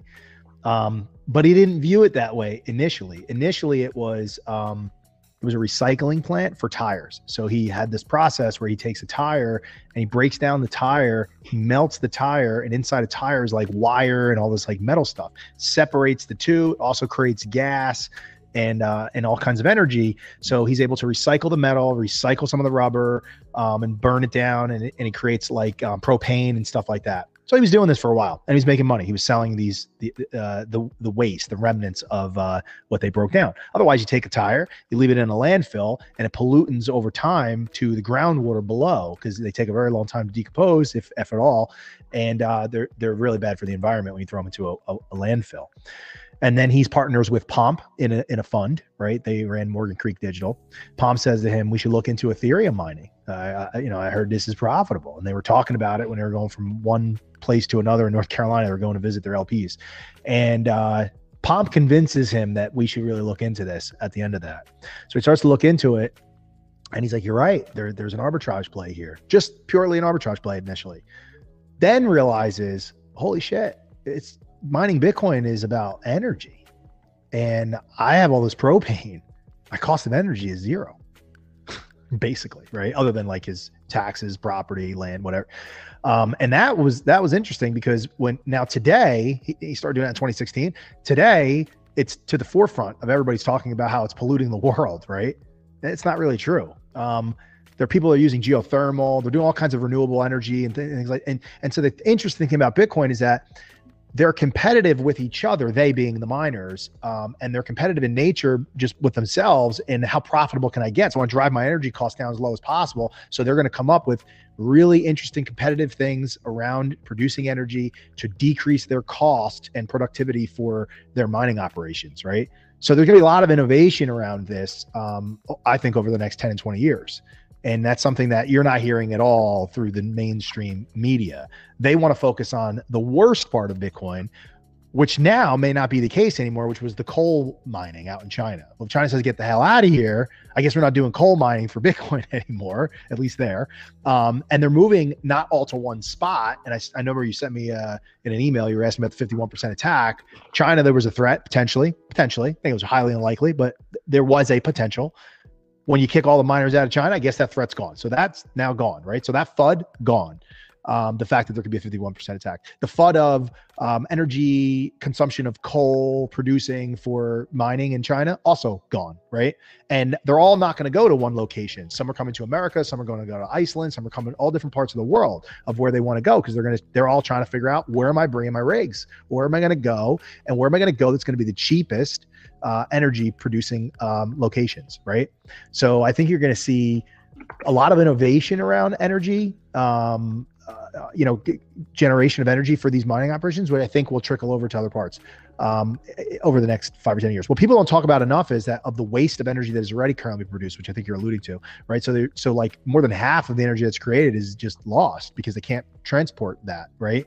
Um, so why not just take mining operations to those locations? You're gonna it's gonna go to waste anyway, and you should start mining Bitcoin. So if you're running like a major um, if you're an energy company in an area and you have like a dam or something and you can't they can't use all the energy you're creating, why aren't you using the rest of it to mine Bitcoin? And then uh, what's what's it hurt you, right? I mean, you, you mine the Bitcoin, you own the Bitcoin, you hold the Bitcoin, keep it on your balance sheet. You're only going to create more profit for your organization over time. I think you're going to see a lot of that in the coming years. So think about that once again when people start to spec start to uh, second guess or question where Bitcoin may go. I think you're going to see a lot of energy companies, traditional energy companies, that are going to get into mining. Absolutely. The, I was gonna say the gas flaring now. Uh, literally just today in today's morning, Friday's uh, show uh, that I do the daily streams, I covered again uh, three, uh, you know, articles about uh, mining, and one of them was literally showing right now how they walked into one to one of these neft digging sites, and they're literally mining Bitcoin there with one big container filled up with miners. And the beauty of this is that this was waste. Literally, it had zero yeah. value. To the company that digs the the oil. Literally, it's just it's just a waste. It's just like a byproduct. They don't care about it. And now they can sell it at minimum price because it costs nothing to them and any extra revenue is good for them. So this is how the miners can tap into the cheapest possible energy. And the best part is they're even cleaning the air, not polluting it, because instead of throwing this absolutely toxic uh, uh, gas, now it's just CO2, which again, CO2 sounds uh, bad, but it's better than what they're putting into the atmosphere yeah it just shows how it's driving innovation and just just this competition. It's like with everything. It's like in motorsports or during the war or during the cold war it was yep. just driving this innovation for everything or the the race to the moon and everything. Like you need something to drive further innovation. I think bitcoin is this the next big driver and it's just pulling everything behind it. And i think that's that's, right. that's a really good thing. Do you have any thoughts about el salvador?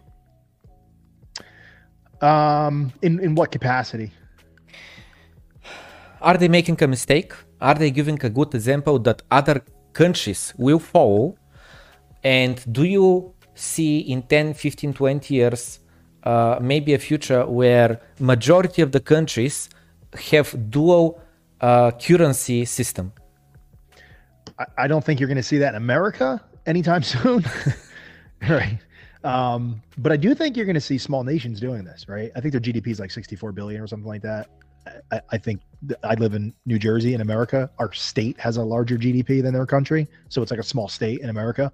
Um, not diminishing. I, I'm I'm not trying to make light of what they're doing or them as a country. And I don't know anything about this president, I, I so I, I, can't endorse him or them in any way because I, I, don't know what human rights violations they may have or anything. And it may not. I'm not saying they do or don't. But my point is, I have no endorsement whatsoever. But I do think you're going to see other countries um, like Paraguay just came out and said they're they're thinking about it, right? You're going to see other companies that start to say, well, shit, you know what? We may actually increase our um, our GDP by doing this because these companies are going to come here and other businesses and ecosystem will de- develop around it.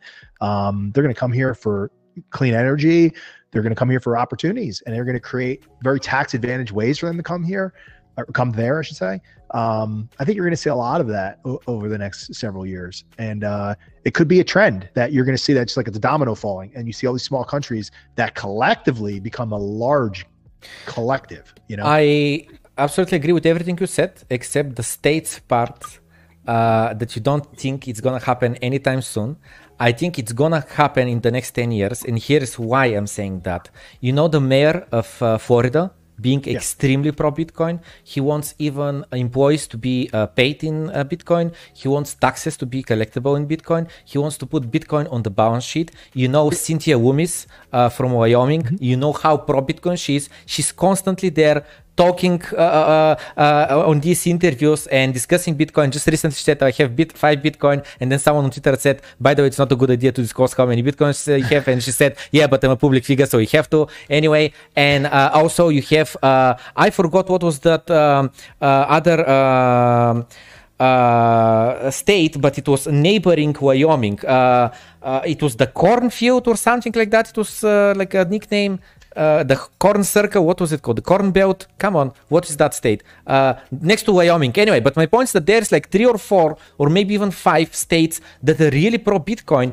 And the thing is that they see it as, uh, something that, exactly what you said, it can bring companies high tech companies inside the state. They want to bring these companies, they want to create job there, they want to get their taxes there. So I actually foresee in the next 10 years, even in the next five years, to have this war between the states trying to uh, um, uh, get the companies in their states. And uh, for instance, just now in New York, there was a uh, uh, there is this big miner. There apparently there are some protests about uh, the miners. Uh, they're um, accusing the miner of boiling the lake. Uh, there's some big lake, and apparently the temperature went up or something like that. And they're saying, "Oh, it's because of his miners and he's uh, cooling off the miners with the water and stuff like that." Anyway, but the point is that I, I really see in the future division in the states between really pro Bitcoin states and anti Bitcoin states. Yeah, I agree with you. No, uh, I meant from a federal level. So, mm-hmm. um, statewide, yeah, there's going to be just like you're seeing globally, small countries. You're going to see small states or small cities where they see an opportunity. There was a new person running for uh, mayor in New York City that was pro Bitcoin. Um, I think you're going to see that because they're going to see like I can get elected from this. I mean, th- these politicians will do anything. They, they, they have no conviction in anything, right? They, they I hear you, but Cynthia, I really think she's doing this well, from no, the no. bottom Cynthia of her is one of okay. the one of the good ones. Yeah, don't okay. don't get me wrong. There's only okay. a handful though, right? Okay. I mean, then you got guys like Brad Sherman over in uh, Congress. I don't know if you listened to the hearing the other day in Congress where they were talking about Bitcoin. Oh my Brad god, I did. I streamed it live and I translated it in Bulgarian while streaming it in comedy. I was blown away by that guy who wanted to yeah. ban Bitcoin. I was like, go already, you know, like I'm not gonna swear, but I was so pissed off by the lies he said. Like, holy moly, I was so pissed off. You have no idea. That's that's Brad. yeah, that's the Brad Sherman. And you know, the problem is there's people like this still in Congress, and there's hundreds of these people in Congress. Unfortunately, um, there was a good representation on that call. Um, I listened to it, so it was a call to me. But it was a good representation of uh, pro Bitcoin as well as anti-Bitcoin, I think, um, or they would call it anti-crypto because they, they don't they don't understand that crypto is one thing and then Bitcoin, which is money, is another thing, right? Um, so there's like the tech of blockchain and playing around with fun things, and then there's sound money, totally different. You know, um, Brad Sherman doesn't understand any of it though right? Like just just doesn't doesn't get it. He sees no, no, no. it's not just that. Exactly. No, it's not just that. There was an article on the next day. Uh, I think it was a bit overdone, but it was saying, "Oh, uh, you know, exposed uh, uh X guy uh, talking anti-Bitcoin," and then you check uh, his donors, and they are Bank of America, this yep. and that. Only fintech companies or bank companies in, in the US giving him like total of 100k or something for his 2020 100%. campaign. Yeah, uh, that's what I was saying earlier. They have no conviction in anything other than are you giving my campaign any money? And then I really love the, the next guy that talked after him. He said like, uh, I really hope the regulators li- listen to the whole panel. And uh, uh, and he said that uh, uh, when it, when they talked about anti-money laundering, he said he quoted some Katy, I don't know what was her name, uh, about a report she'd done on on money laundering, and she said that 99.9 percent of the money laundering doesn't go prosecuted. And I was again blown away. I was, how can this be a no You know, what, this insanity. He was saying like he was saying something like, um, if you know, um, if people had floated the idea of a ten thousand dollar bill. He's like, but if you have a ten, I don't know if it was Brad who said this or another congressman, but he's like, you take ten thousand dollar bill. He's like, well, it's glad glad we didn't do that. I don't think it was Brad. I think it was another guy. It's like we're glad we didn't do that because then you know these drug dealers, you know, they would take those ten. That's why you should. And and, and Bitcoin, Bitcoin's also a way to launder money. And I'm like, what are you talking about? Like, there's not money laundering already with cash. Are you kidding me? like, exactly. there's not drug exactly. money. People aren't using no, cash in drug deals. That, the CIA or whatever it was, ex-director uh, talked about uh, he, he was asked to do a report on Bitcoin and on laundering money and so on. Do you remember? Like it was like a month ago. The ex-CIA director, it was some big name in the states, yada yada, and uh, he said I went into, uh, uh, you know, educating myself on the topic, expecting, you know, I'm gonna find here the dirty shirts of Bitcoin. And then he was like, I was blown away by how trackable it is, how easy it is to yes. identify which are the uh, uh, bad transactions, and that it was, I, I forgot what was the number, but I think it was under 1% was for illicit activities, and in the traditional system, it was something like 3 to 4. I was also surprised how can it be 3 to 4? Like this sounds like insanely corrupt system. Like it's it's 0.3 to 0.4. I'll be like, okay, maybe that's okay. 3 to 4% is a very high percent for illicit activities in any financial system. So you got to ask yourself why uh, these hackers that shut down the pipeline. It's like, why are they asking for it, it, their payment in Bitcoin? To your point, it's traceable, right? Why aren't they asking for it in Monero? Is there really a hacker? Because mm. they, because they, like, and, like, just go with me for a second on that. Yeah. so, so you, so someone hacks, whatever, the pipeline shuts it down. They say we want to get paid. We want to get paid in Bitcoin. Mm. They pay them in Bitcoin, then they, then they, and then they take it back and they go, oh no, we. So now they're trying to, I think, prove to people that it's not as secure as you think it is. They're trying to give, they're trying to create fear and uncertainty and doubt, right, about Bitcoin. Oh, Bitcoin's safe and it's anonymous, and, uh, and, and which which you know it, it's sort of pseudo anonymous, right? Um, but you can trace, you can you can kind of paper trail it, right? Um, Mm. If you if you don't if you don't. Do What it are they gonna Um, do? Deposit it to Coinbase and uh, cash it out? right like so but they but they'll have that they they understand the address and if the address moves it again in the future they can try to catch it Absolutely, way, yeah. right? This is what I'm saying. But Like you one- can't do that with Monero so why Yeah. aren't they asking for Monero you're, you're Yeah. smart enough to hack the the, Yeah. the the pipeline but not to ask for the right cryptocurrency which you can immediately convert it to bitcoin if you wanted to come on And it's weird. you buying that i'm not buying that one guys i'm sorry i'm not buying that that doesn't make any sense to me i think there's going to be a huge hack American Hodl talked about this on my podcast when he came on. He's like, there's going to be a huge hack. Um, it's coming, cyber attack. They're going to demand a huge, huge number of Bitcoin, 20 million, something crazy, 100, something like this, right? And then their government's going to say, we need to stop Bitcoin. This is terrible. Look what they're doing. It's, if we, there was no Bitcoin, there'd be no hack because there'd be no way to get the money. Meanwhile, there's Monero and all this other shit, right? So, and they could always just say, give me fucking cash, right? Exactly. So, so, but they're they're trying to move to a CBDC.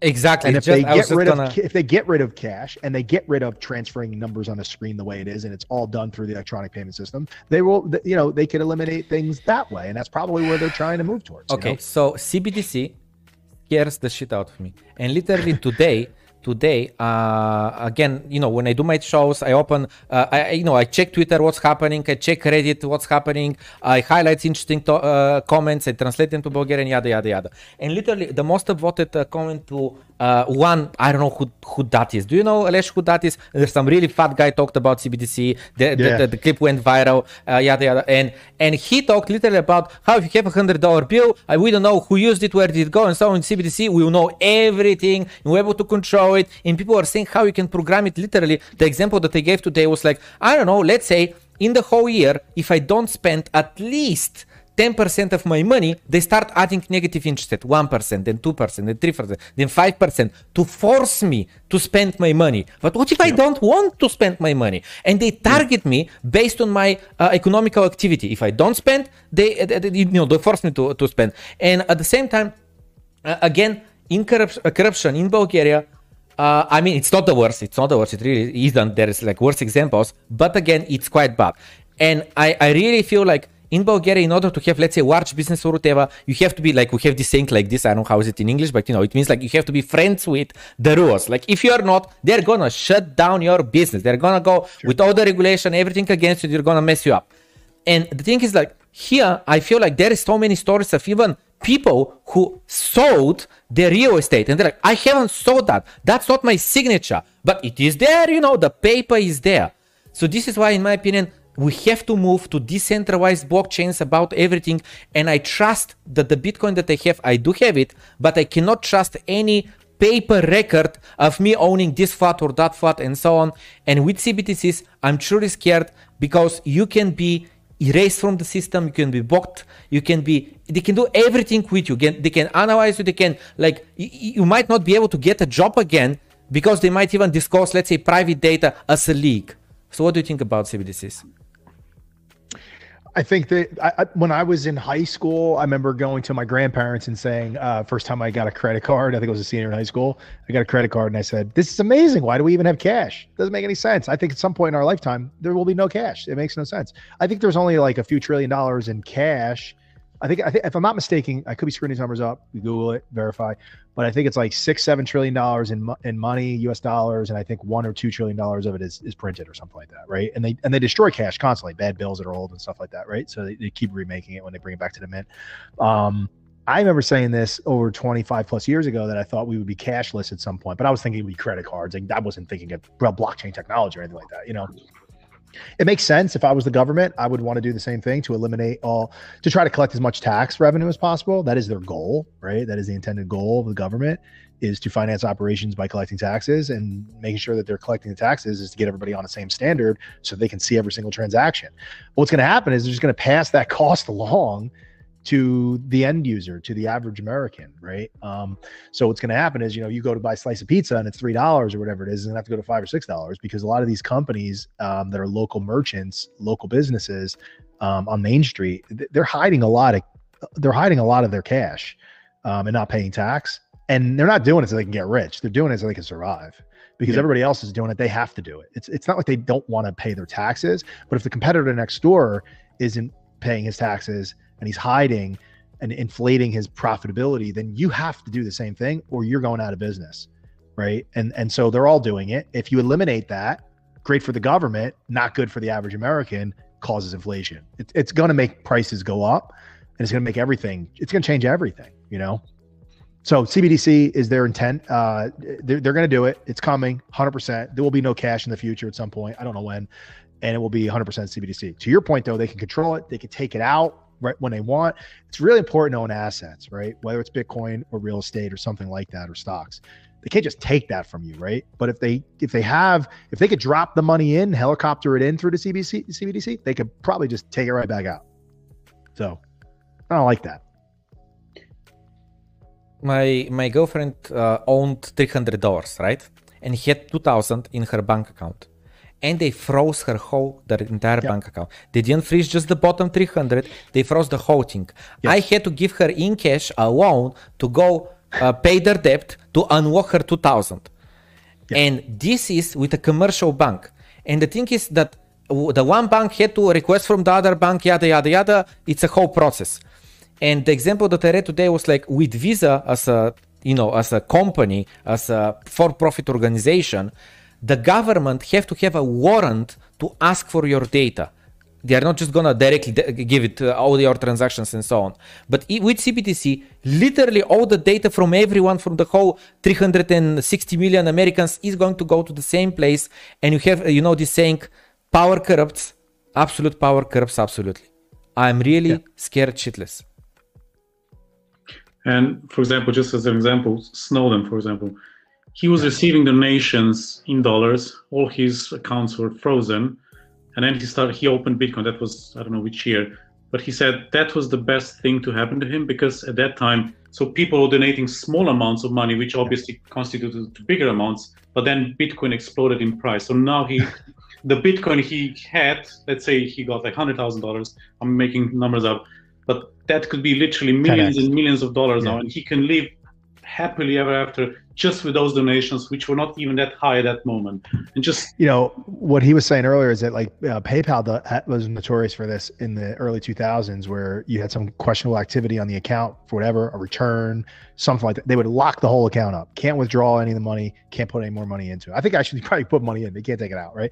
They would lock people, lock them into this centralized system. This is the problem with centralization, and just why I don't really like anything that's on the Ethereum platform because it could be quasi-centralized, in some cases totally centralized um, you really want to be truly decentralized from from that perspective, and uh, that that that would be Bitcoin. Right, Alesh, you as uh, the best co-host I've seen in my life. Do you have any question that you'd like to ask? And I said that the last question I would really like to go with you is about the, uh, you know, uh, how do you go by your week? Uh, how do you uh, divide your when you're going to work, when you're he- going to have family time, uh, and uh, do you consider working working? Because there is this saying, uh, uh, um, how's this translated in English? Something like if you find a job that you like, you'll never be working again. Something like that. Right.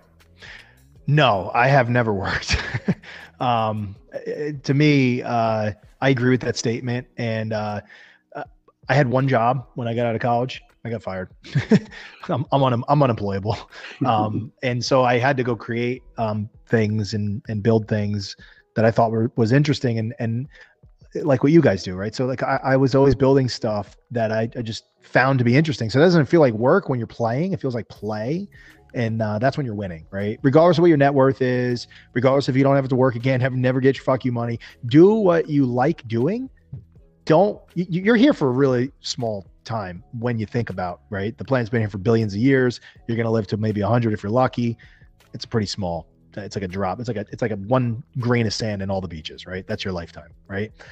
Don't waste it doing shit that you don't like doing. It doesn't mean you don't have to go work for people. Like a lot of founders of companies and uh, entrepreneurs will say everybody should be entrepreneurial. Well, if everybody's an entrepreneur, then who's working for you, right? So I, I I don't think that's necessary. There's risk tolerances, there's emotional intelligence levels, there's all kinds of things that make somebody good at doing that versus not. And frankly, it's far less stressful to just work for a company and leave it at the job and go home to your family for most people, I think. Um, and frankly, I don't even want my kids to be founders and entrepreneurs per se because there's a lot of stress right? When you, you, you have every problem is your problem when you when you're running a company um, much different than if you just work. My day is simple. I get up um, in the morning i have breakfast with the kids and my wife and uh, from there i usually have a planned day of some sort right? With whatever it is that i'm doing from like reviewing docs for a deal or uh, have a phone call set up with an investment that i previously made and some of that stuff happens spontaneously. A lot of it's planned. I do things like this sometimes. I have my own podcast where I interview people once a week. Um, I've had like Scaramucci on my show and professional athletes and entrepreneurs and stuff. And I just, to me, it's just fun to do. I want to write a book and, I, and I'm going to get a bunch of findings around those people and, and write a book on the findings, uh, which the show is just my name. Just, you know, most people do, right? So it's just the Jay Gould show. Uh, I interview people that I call docents Docents, as I defined it, are people that influence and guide others. They inspire, influence, and guide others um, through their actions of what they've done. Um, so I spent a lot of my time um, doing that. But it's summertime here in the U.S. right now on the East Coast, so I, I spend a lot of my time with the kids at the beach, or we go to the pool, or go on the boat and stuff like that. I got four kids, so we got a lot of things to do. We got soccer and uh, soccer and like swim and tennis and you name it. My kids are always doing something. So there's a lot of that. My wife is rock star. Um, she always picks up if I if I have works related type type of things to do. Um, she's like, "Don't worry, I, I, you don't have to come today. I, I, know you got some stuff I saw on your calendar, you know, because I have we share our calendar on our phones. She can see we want to have things going on." Um, but yeah, so my day's pretty it's erratic. I don't have a schedule um, like that. So uh, so wake up, breakfast the kids. Usually after that, I'll work out in the gym. I, my gyms are over here. I'm in my basement, so, so I, I have a gym down here. So I'll work out, really important. To, you know, I always tell Bitcoiners because I see these people in Bitcoin. It's like, guys, get in the fucking gym, man. you got all this time on your hands because you made money. You don't have to work. Start working out. you want to live long enough to enjoy this shit. You know. Exactly. Um, so try to keep yourself healthy. That's what I try to do. I eat really well. I don't eat any sugar. I don't drink alcohol. Um, so I have a very clean lifestyle. I want to be here as long as possible. I love my life, and I'm a very lucky, fortunate person. I have a great family. They're all healthy, and I want to stay healthy with them. So, so my my my day is hanging out with my kids, my house. I really never leave the house. I'm always here. Um, you know, unless we're on vacation or something like that, or or or a sporting event or something like that. So, you know, very simple lifestyle. I'm not chasing the money anymore. I feel like the money's chasing me. That's, that sounds weird, but it, it, kind of is. Once you've made money and you have escape velocity, deals and opportunities keep coming to you. I feel an obligation to go after those deals and obligation, an obligation with those deals and, and opportunities because I don't know that my kids will have that. Just because they inherit my money someday doesn't necessarily mean they're going to inherit my intellect. They're going to inherit my access um, that I have, that I've created for me. I don't know how transferable all that is. So I want to capture as much value in my lifetime for them as I can, and hopefully it is transferable. We'll see. Yeah, completely agree. I think some good, good stuff. I just have one question. I think I ask this sure. to everyone. Um, when did it click for you about Bitcoin? Because everyone gets exposed, and initially you think, okay, this is just a yeah. fad; it will fade away. But at some point, like everyone that's truly in Bitcoin, you, you get to the point and say, okay, oh shit, this is different than I thought. What what what what was it for you? It's a good question. Um, it's an evolution, right? You slowly start like like there's there's a list of FUD right? That everybody yeah. has to get through, and you have to check off. No, it's not possible. Highly unlikely. Yeah, maybe. I don't doubt it. Right? You got to get through those things. Fifty-one percent attack. What, whatever those ideas of how it could all go away. Uh, the biggest thing I always thought was the attack. Right? Um, I was always worried of like a potential hack, or it would just complete. You would have a complete loss of confidence in the asset. Right? At that, the entire asset class, not just Bitcoin. I think everything. Right? If Bitcoin got hacked, everything's fucked. That's what I've always believed. I think in the short term that is true. I thought it was totally fucked. And I became really good friends with American HODL. Um, we talk all the time, and he actually got me over. And I already had a very large position, but once he got me over that, I pushed a lot more in and feel way more comfortable than I ever felt about it before. He's like, they'll just fork it, they'll fix it, and they'll relaunch it, and the price will suffer and there'll be panic and there'll be blood in the streets and it'll be an opportunity to fucking buy this thing, right? Because yeah. will realize you can just take the UTXO and you can move it over and it's all good again. Good luck hacking it again because they'll fix that problem if there is a problem. I don't think there is, but maybe there's something that no one's ever seen in 12 years and 365 days in a year, 24 hours a day. People are trying to hack it and no one's figured it out yet. But maybe someone will figure it out, right? And they and I, I don't think so. Highly unlikely. Jimmy Song, another one. I don't know if you know guys knows Jimmy. He was on Clubhouse quite a bit with us. He used to talk about this too. After talking to some of these guys over the last six months, I got to tell you, and I've been in this since 2016, gained a lot of conviction talking to them just from a technical perspective of things that I wasn't. I'm not a core developer, so Jimmy's a core developer. He's talked about it. He's pushed commits to Bitcoin, and um, you know, I, I got to tell you, they've given me a lot more confidence than I was able to develop on my own. Right. I do yeah. encourage people to go on Clubhouse go look for Bitcoin on Clubhouse and listen to these people. These are leading experts. There are people that are coming on these in these rooms like Max Keiser and Jimmy Song and American Hodl and Jason Williams and Pomp and you name it. They're all coming in these rooms with us when we're moderating these rooms. And you can listen to this discussion and we talk about what could go wrong and why it's nothing to be concerned about because it's probably highly unlikely. And here's the reasons. Yada yada yada. Um, reading it is one thing. Having exhaustive conversation with people like we're doing today where you can ask a follow-up question as a whole nother ballgame right? And i think clubhouse for that reason is probably the best social media app that i've ever seen because you can put out a little tweet and yes somebody can reply but then you may not get a response back from the person who created it. If you're on a stage with somebody and you're like no no no i don't understand. Can i pause you for a second? Can you just explain this one part? And then you get the nuances of it right? Um, so i wasn't on bitcoin twitter believe it or not I just recently got introduced to it. I didn't even know. I had a Twitter following of like a few thousand people. I don't know, close to 10,000. I've doubled my Twitter following just talking about Bitcoin with all these Bitcoin guys. And I'm learning. Like for me, I'm learning. I think we're all learning, right? Nobody knows everything. Even like you said before, Michael Saylor, American calls him rookie of the year. which is great.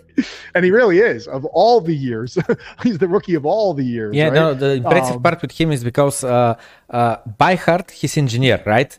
So the way he constantly talks about energy, conserving energy, closed loops, and so on, like he's just on another level. This is what I mean. Like he literally sees Bitcoin from another angle that most people are just are unable to see. And me, after maybe now hundreds of hours of his content, I still can't even repeat what he's saying. Like I no. get it. Now it's ingrained in my brain. It's here. It's recorded, but I, I can't even reproduce it. So, let's to answer your question, uh, do not have a pivotal moment to say that's the moment, that's the one thing that got me over the hump. I will give a lot more credit to these influencer, Bitcoin influencer guys that I became friends with that explained some things from a perspective that I had not previously heard. I wasn't in Bitcoin because I was convinced by the influencers to be in Bitcoin. I was already in Bitcoin because I saw it from a perspective of I just saw like, well, money's going to move in here. Money is moving in here. I can see number going up. I can see value going in.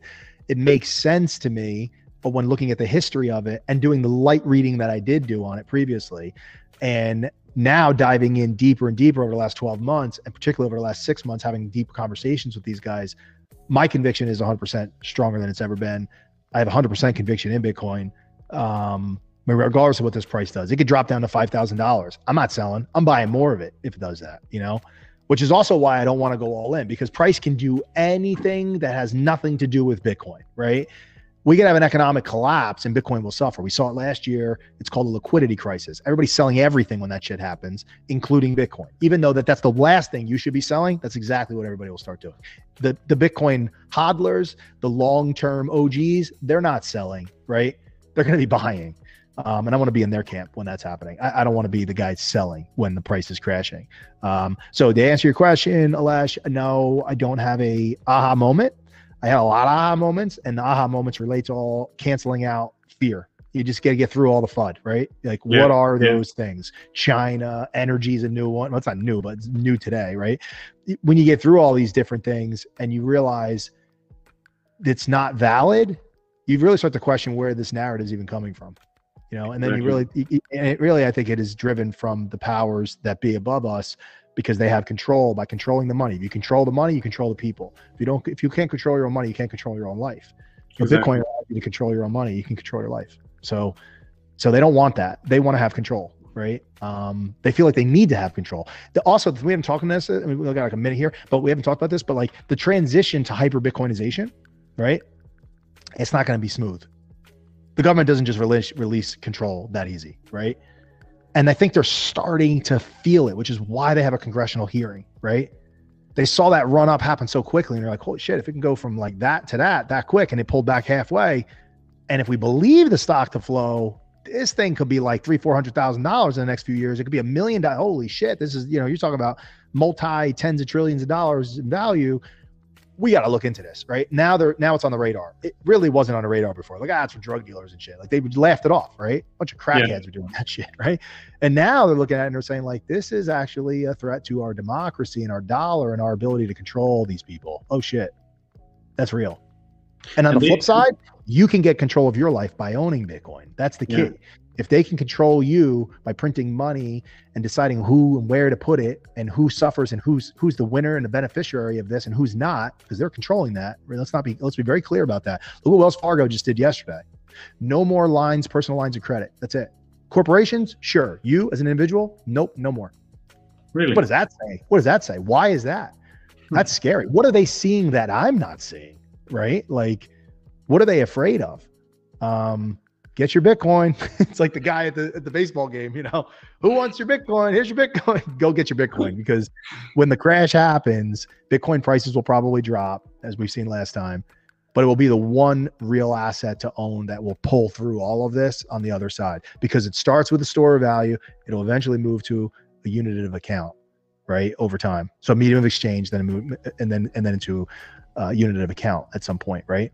And you're going to see that in places like El Salvador and uh, Paraguay and other smaller nations. And we're going to see, you know, firsthand, how does it help their country? And others are watching. Other small countries are watching. They're going to see: is it going to help the GDP? Is it going to help the economy? And uh, and if it does, you're going to see more of it, and that's going to be number go up. Amazing. Thank you so, so much for your time. It was really amazing. I'm sure that the audience will be extremely happy. I was looking uh, from time to time at the chat, a lot of positive feedback. A I lot I can't of read any of it though. yeah. I'm going to translate it all. uh, but yeah, yeah, we're extremely, extremely grateful, uh, grateful for your time. It was a really fantastic conversation. I'm just, uh, I'm extremely happy that look at this. Like, I'm Bulgarian. Currently, I'm in Bulgaria. I still work from Lon- for London, but I work remotely. And uh, here is Alesh. He's Slovenian in London. You're in America, and we talk about the same thing. We talk. I mean, we talk the same language. I met like, like an expression, but currently we also speak English, the same language. But anyway, you get it. Like we, we understand each other, even though we have absolutely different background. Absolutely everything is different, right. but we get it. Like that's just fantastic. I know. Bitcoin brings people together. Bitcoin fixes a lot of things, and, and this is another thing it does right here, like you said. I agree. Exactly. It's Yeah. great. Okay. Thank, you, Jay. Thank you. Amazing, amazing podcast. Thanks, guys. Thank you. Thank Appreciate you. it. Bye. Take Bye. care, guys. Bye.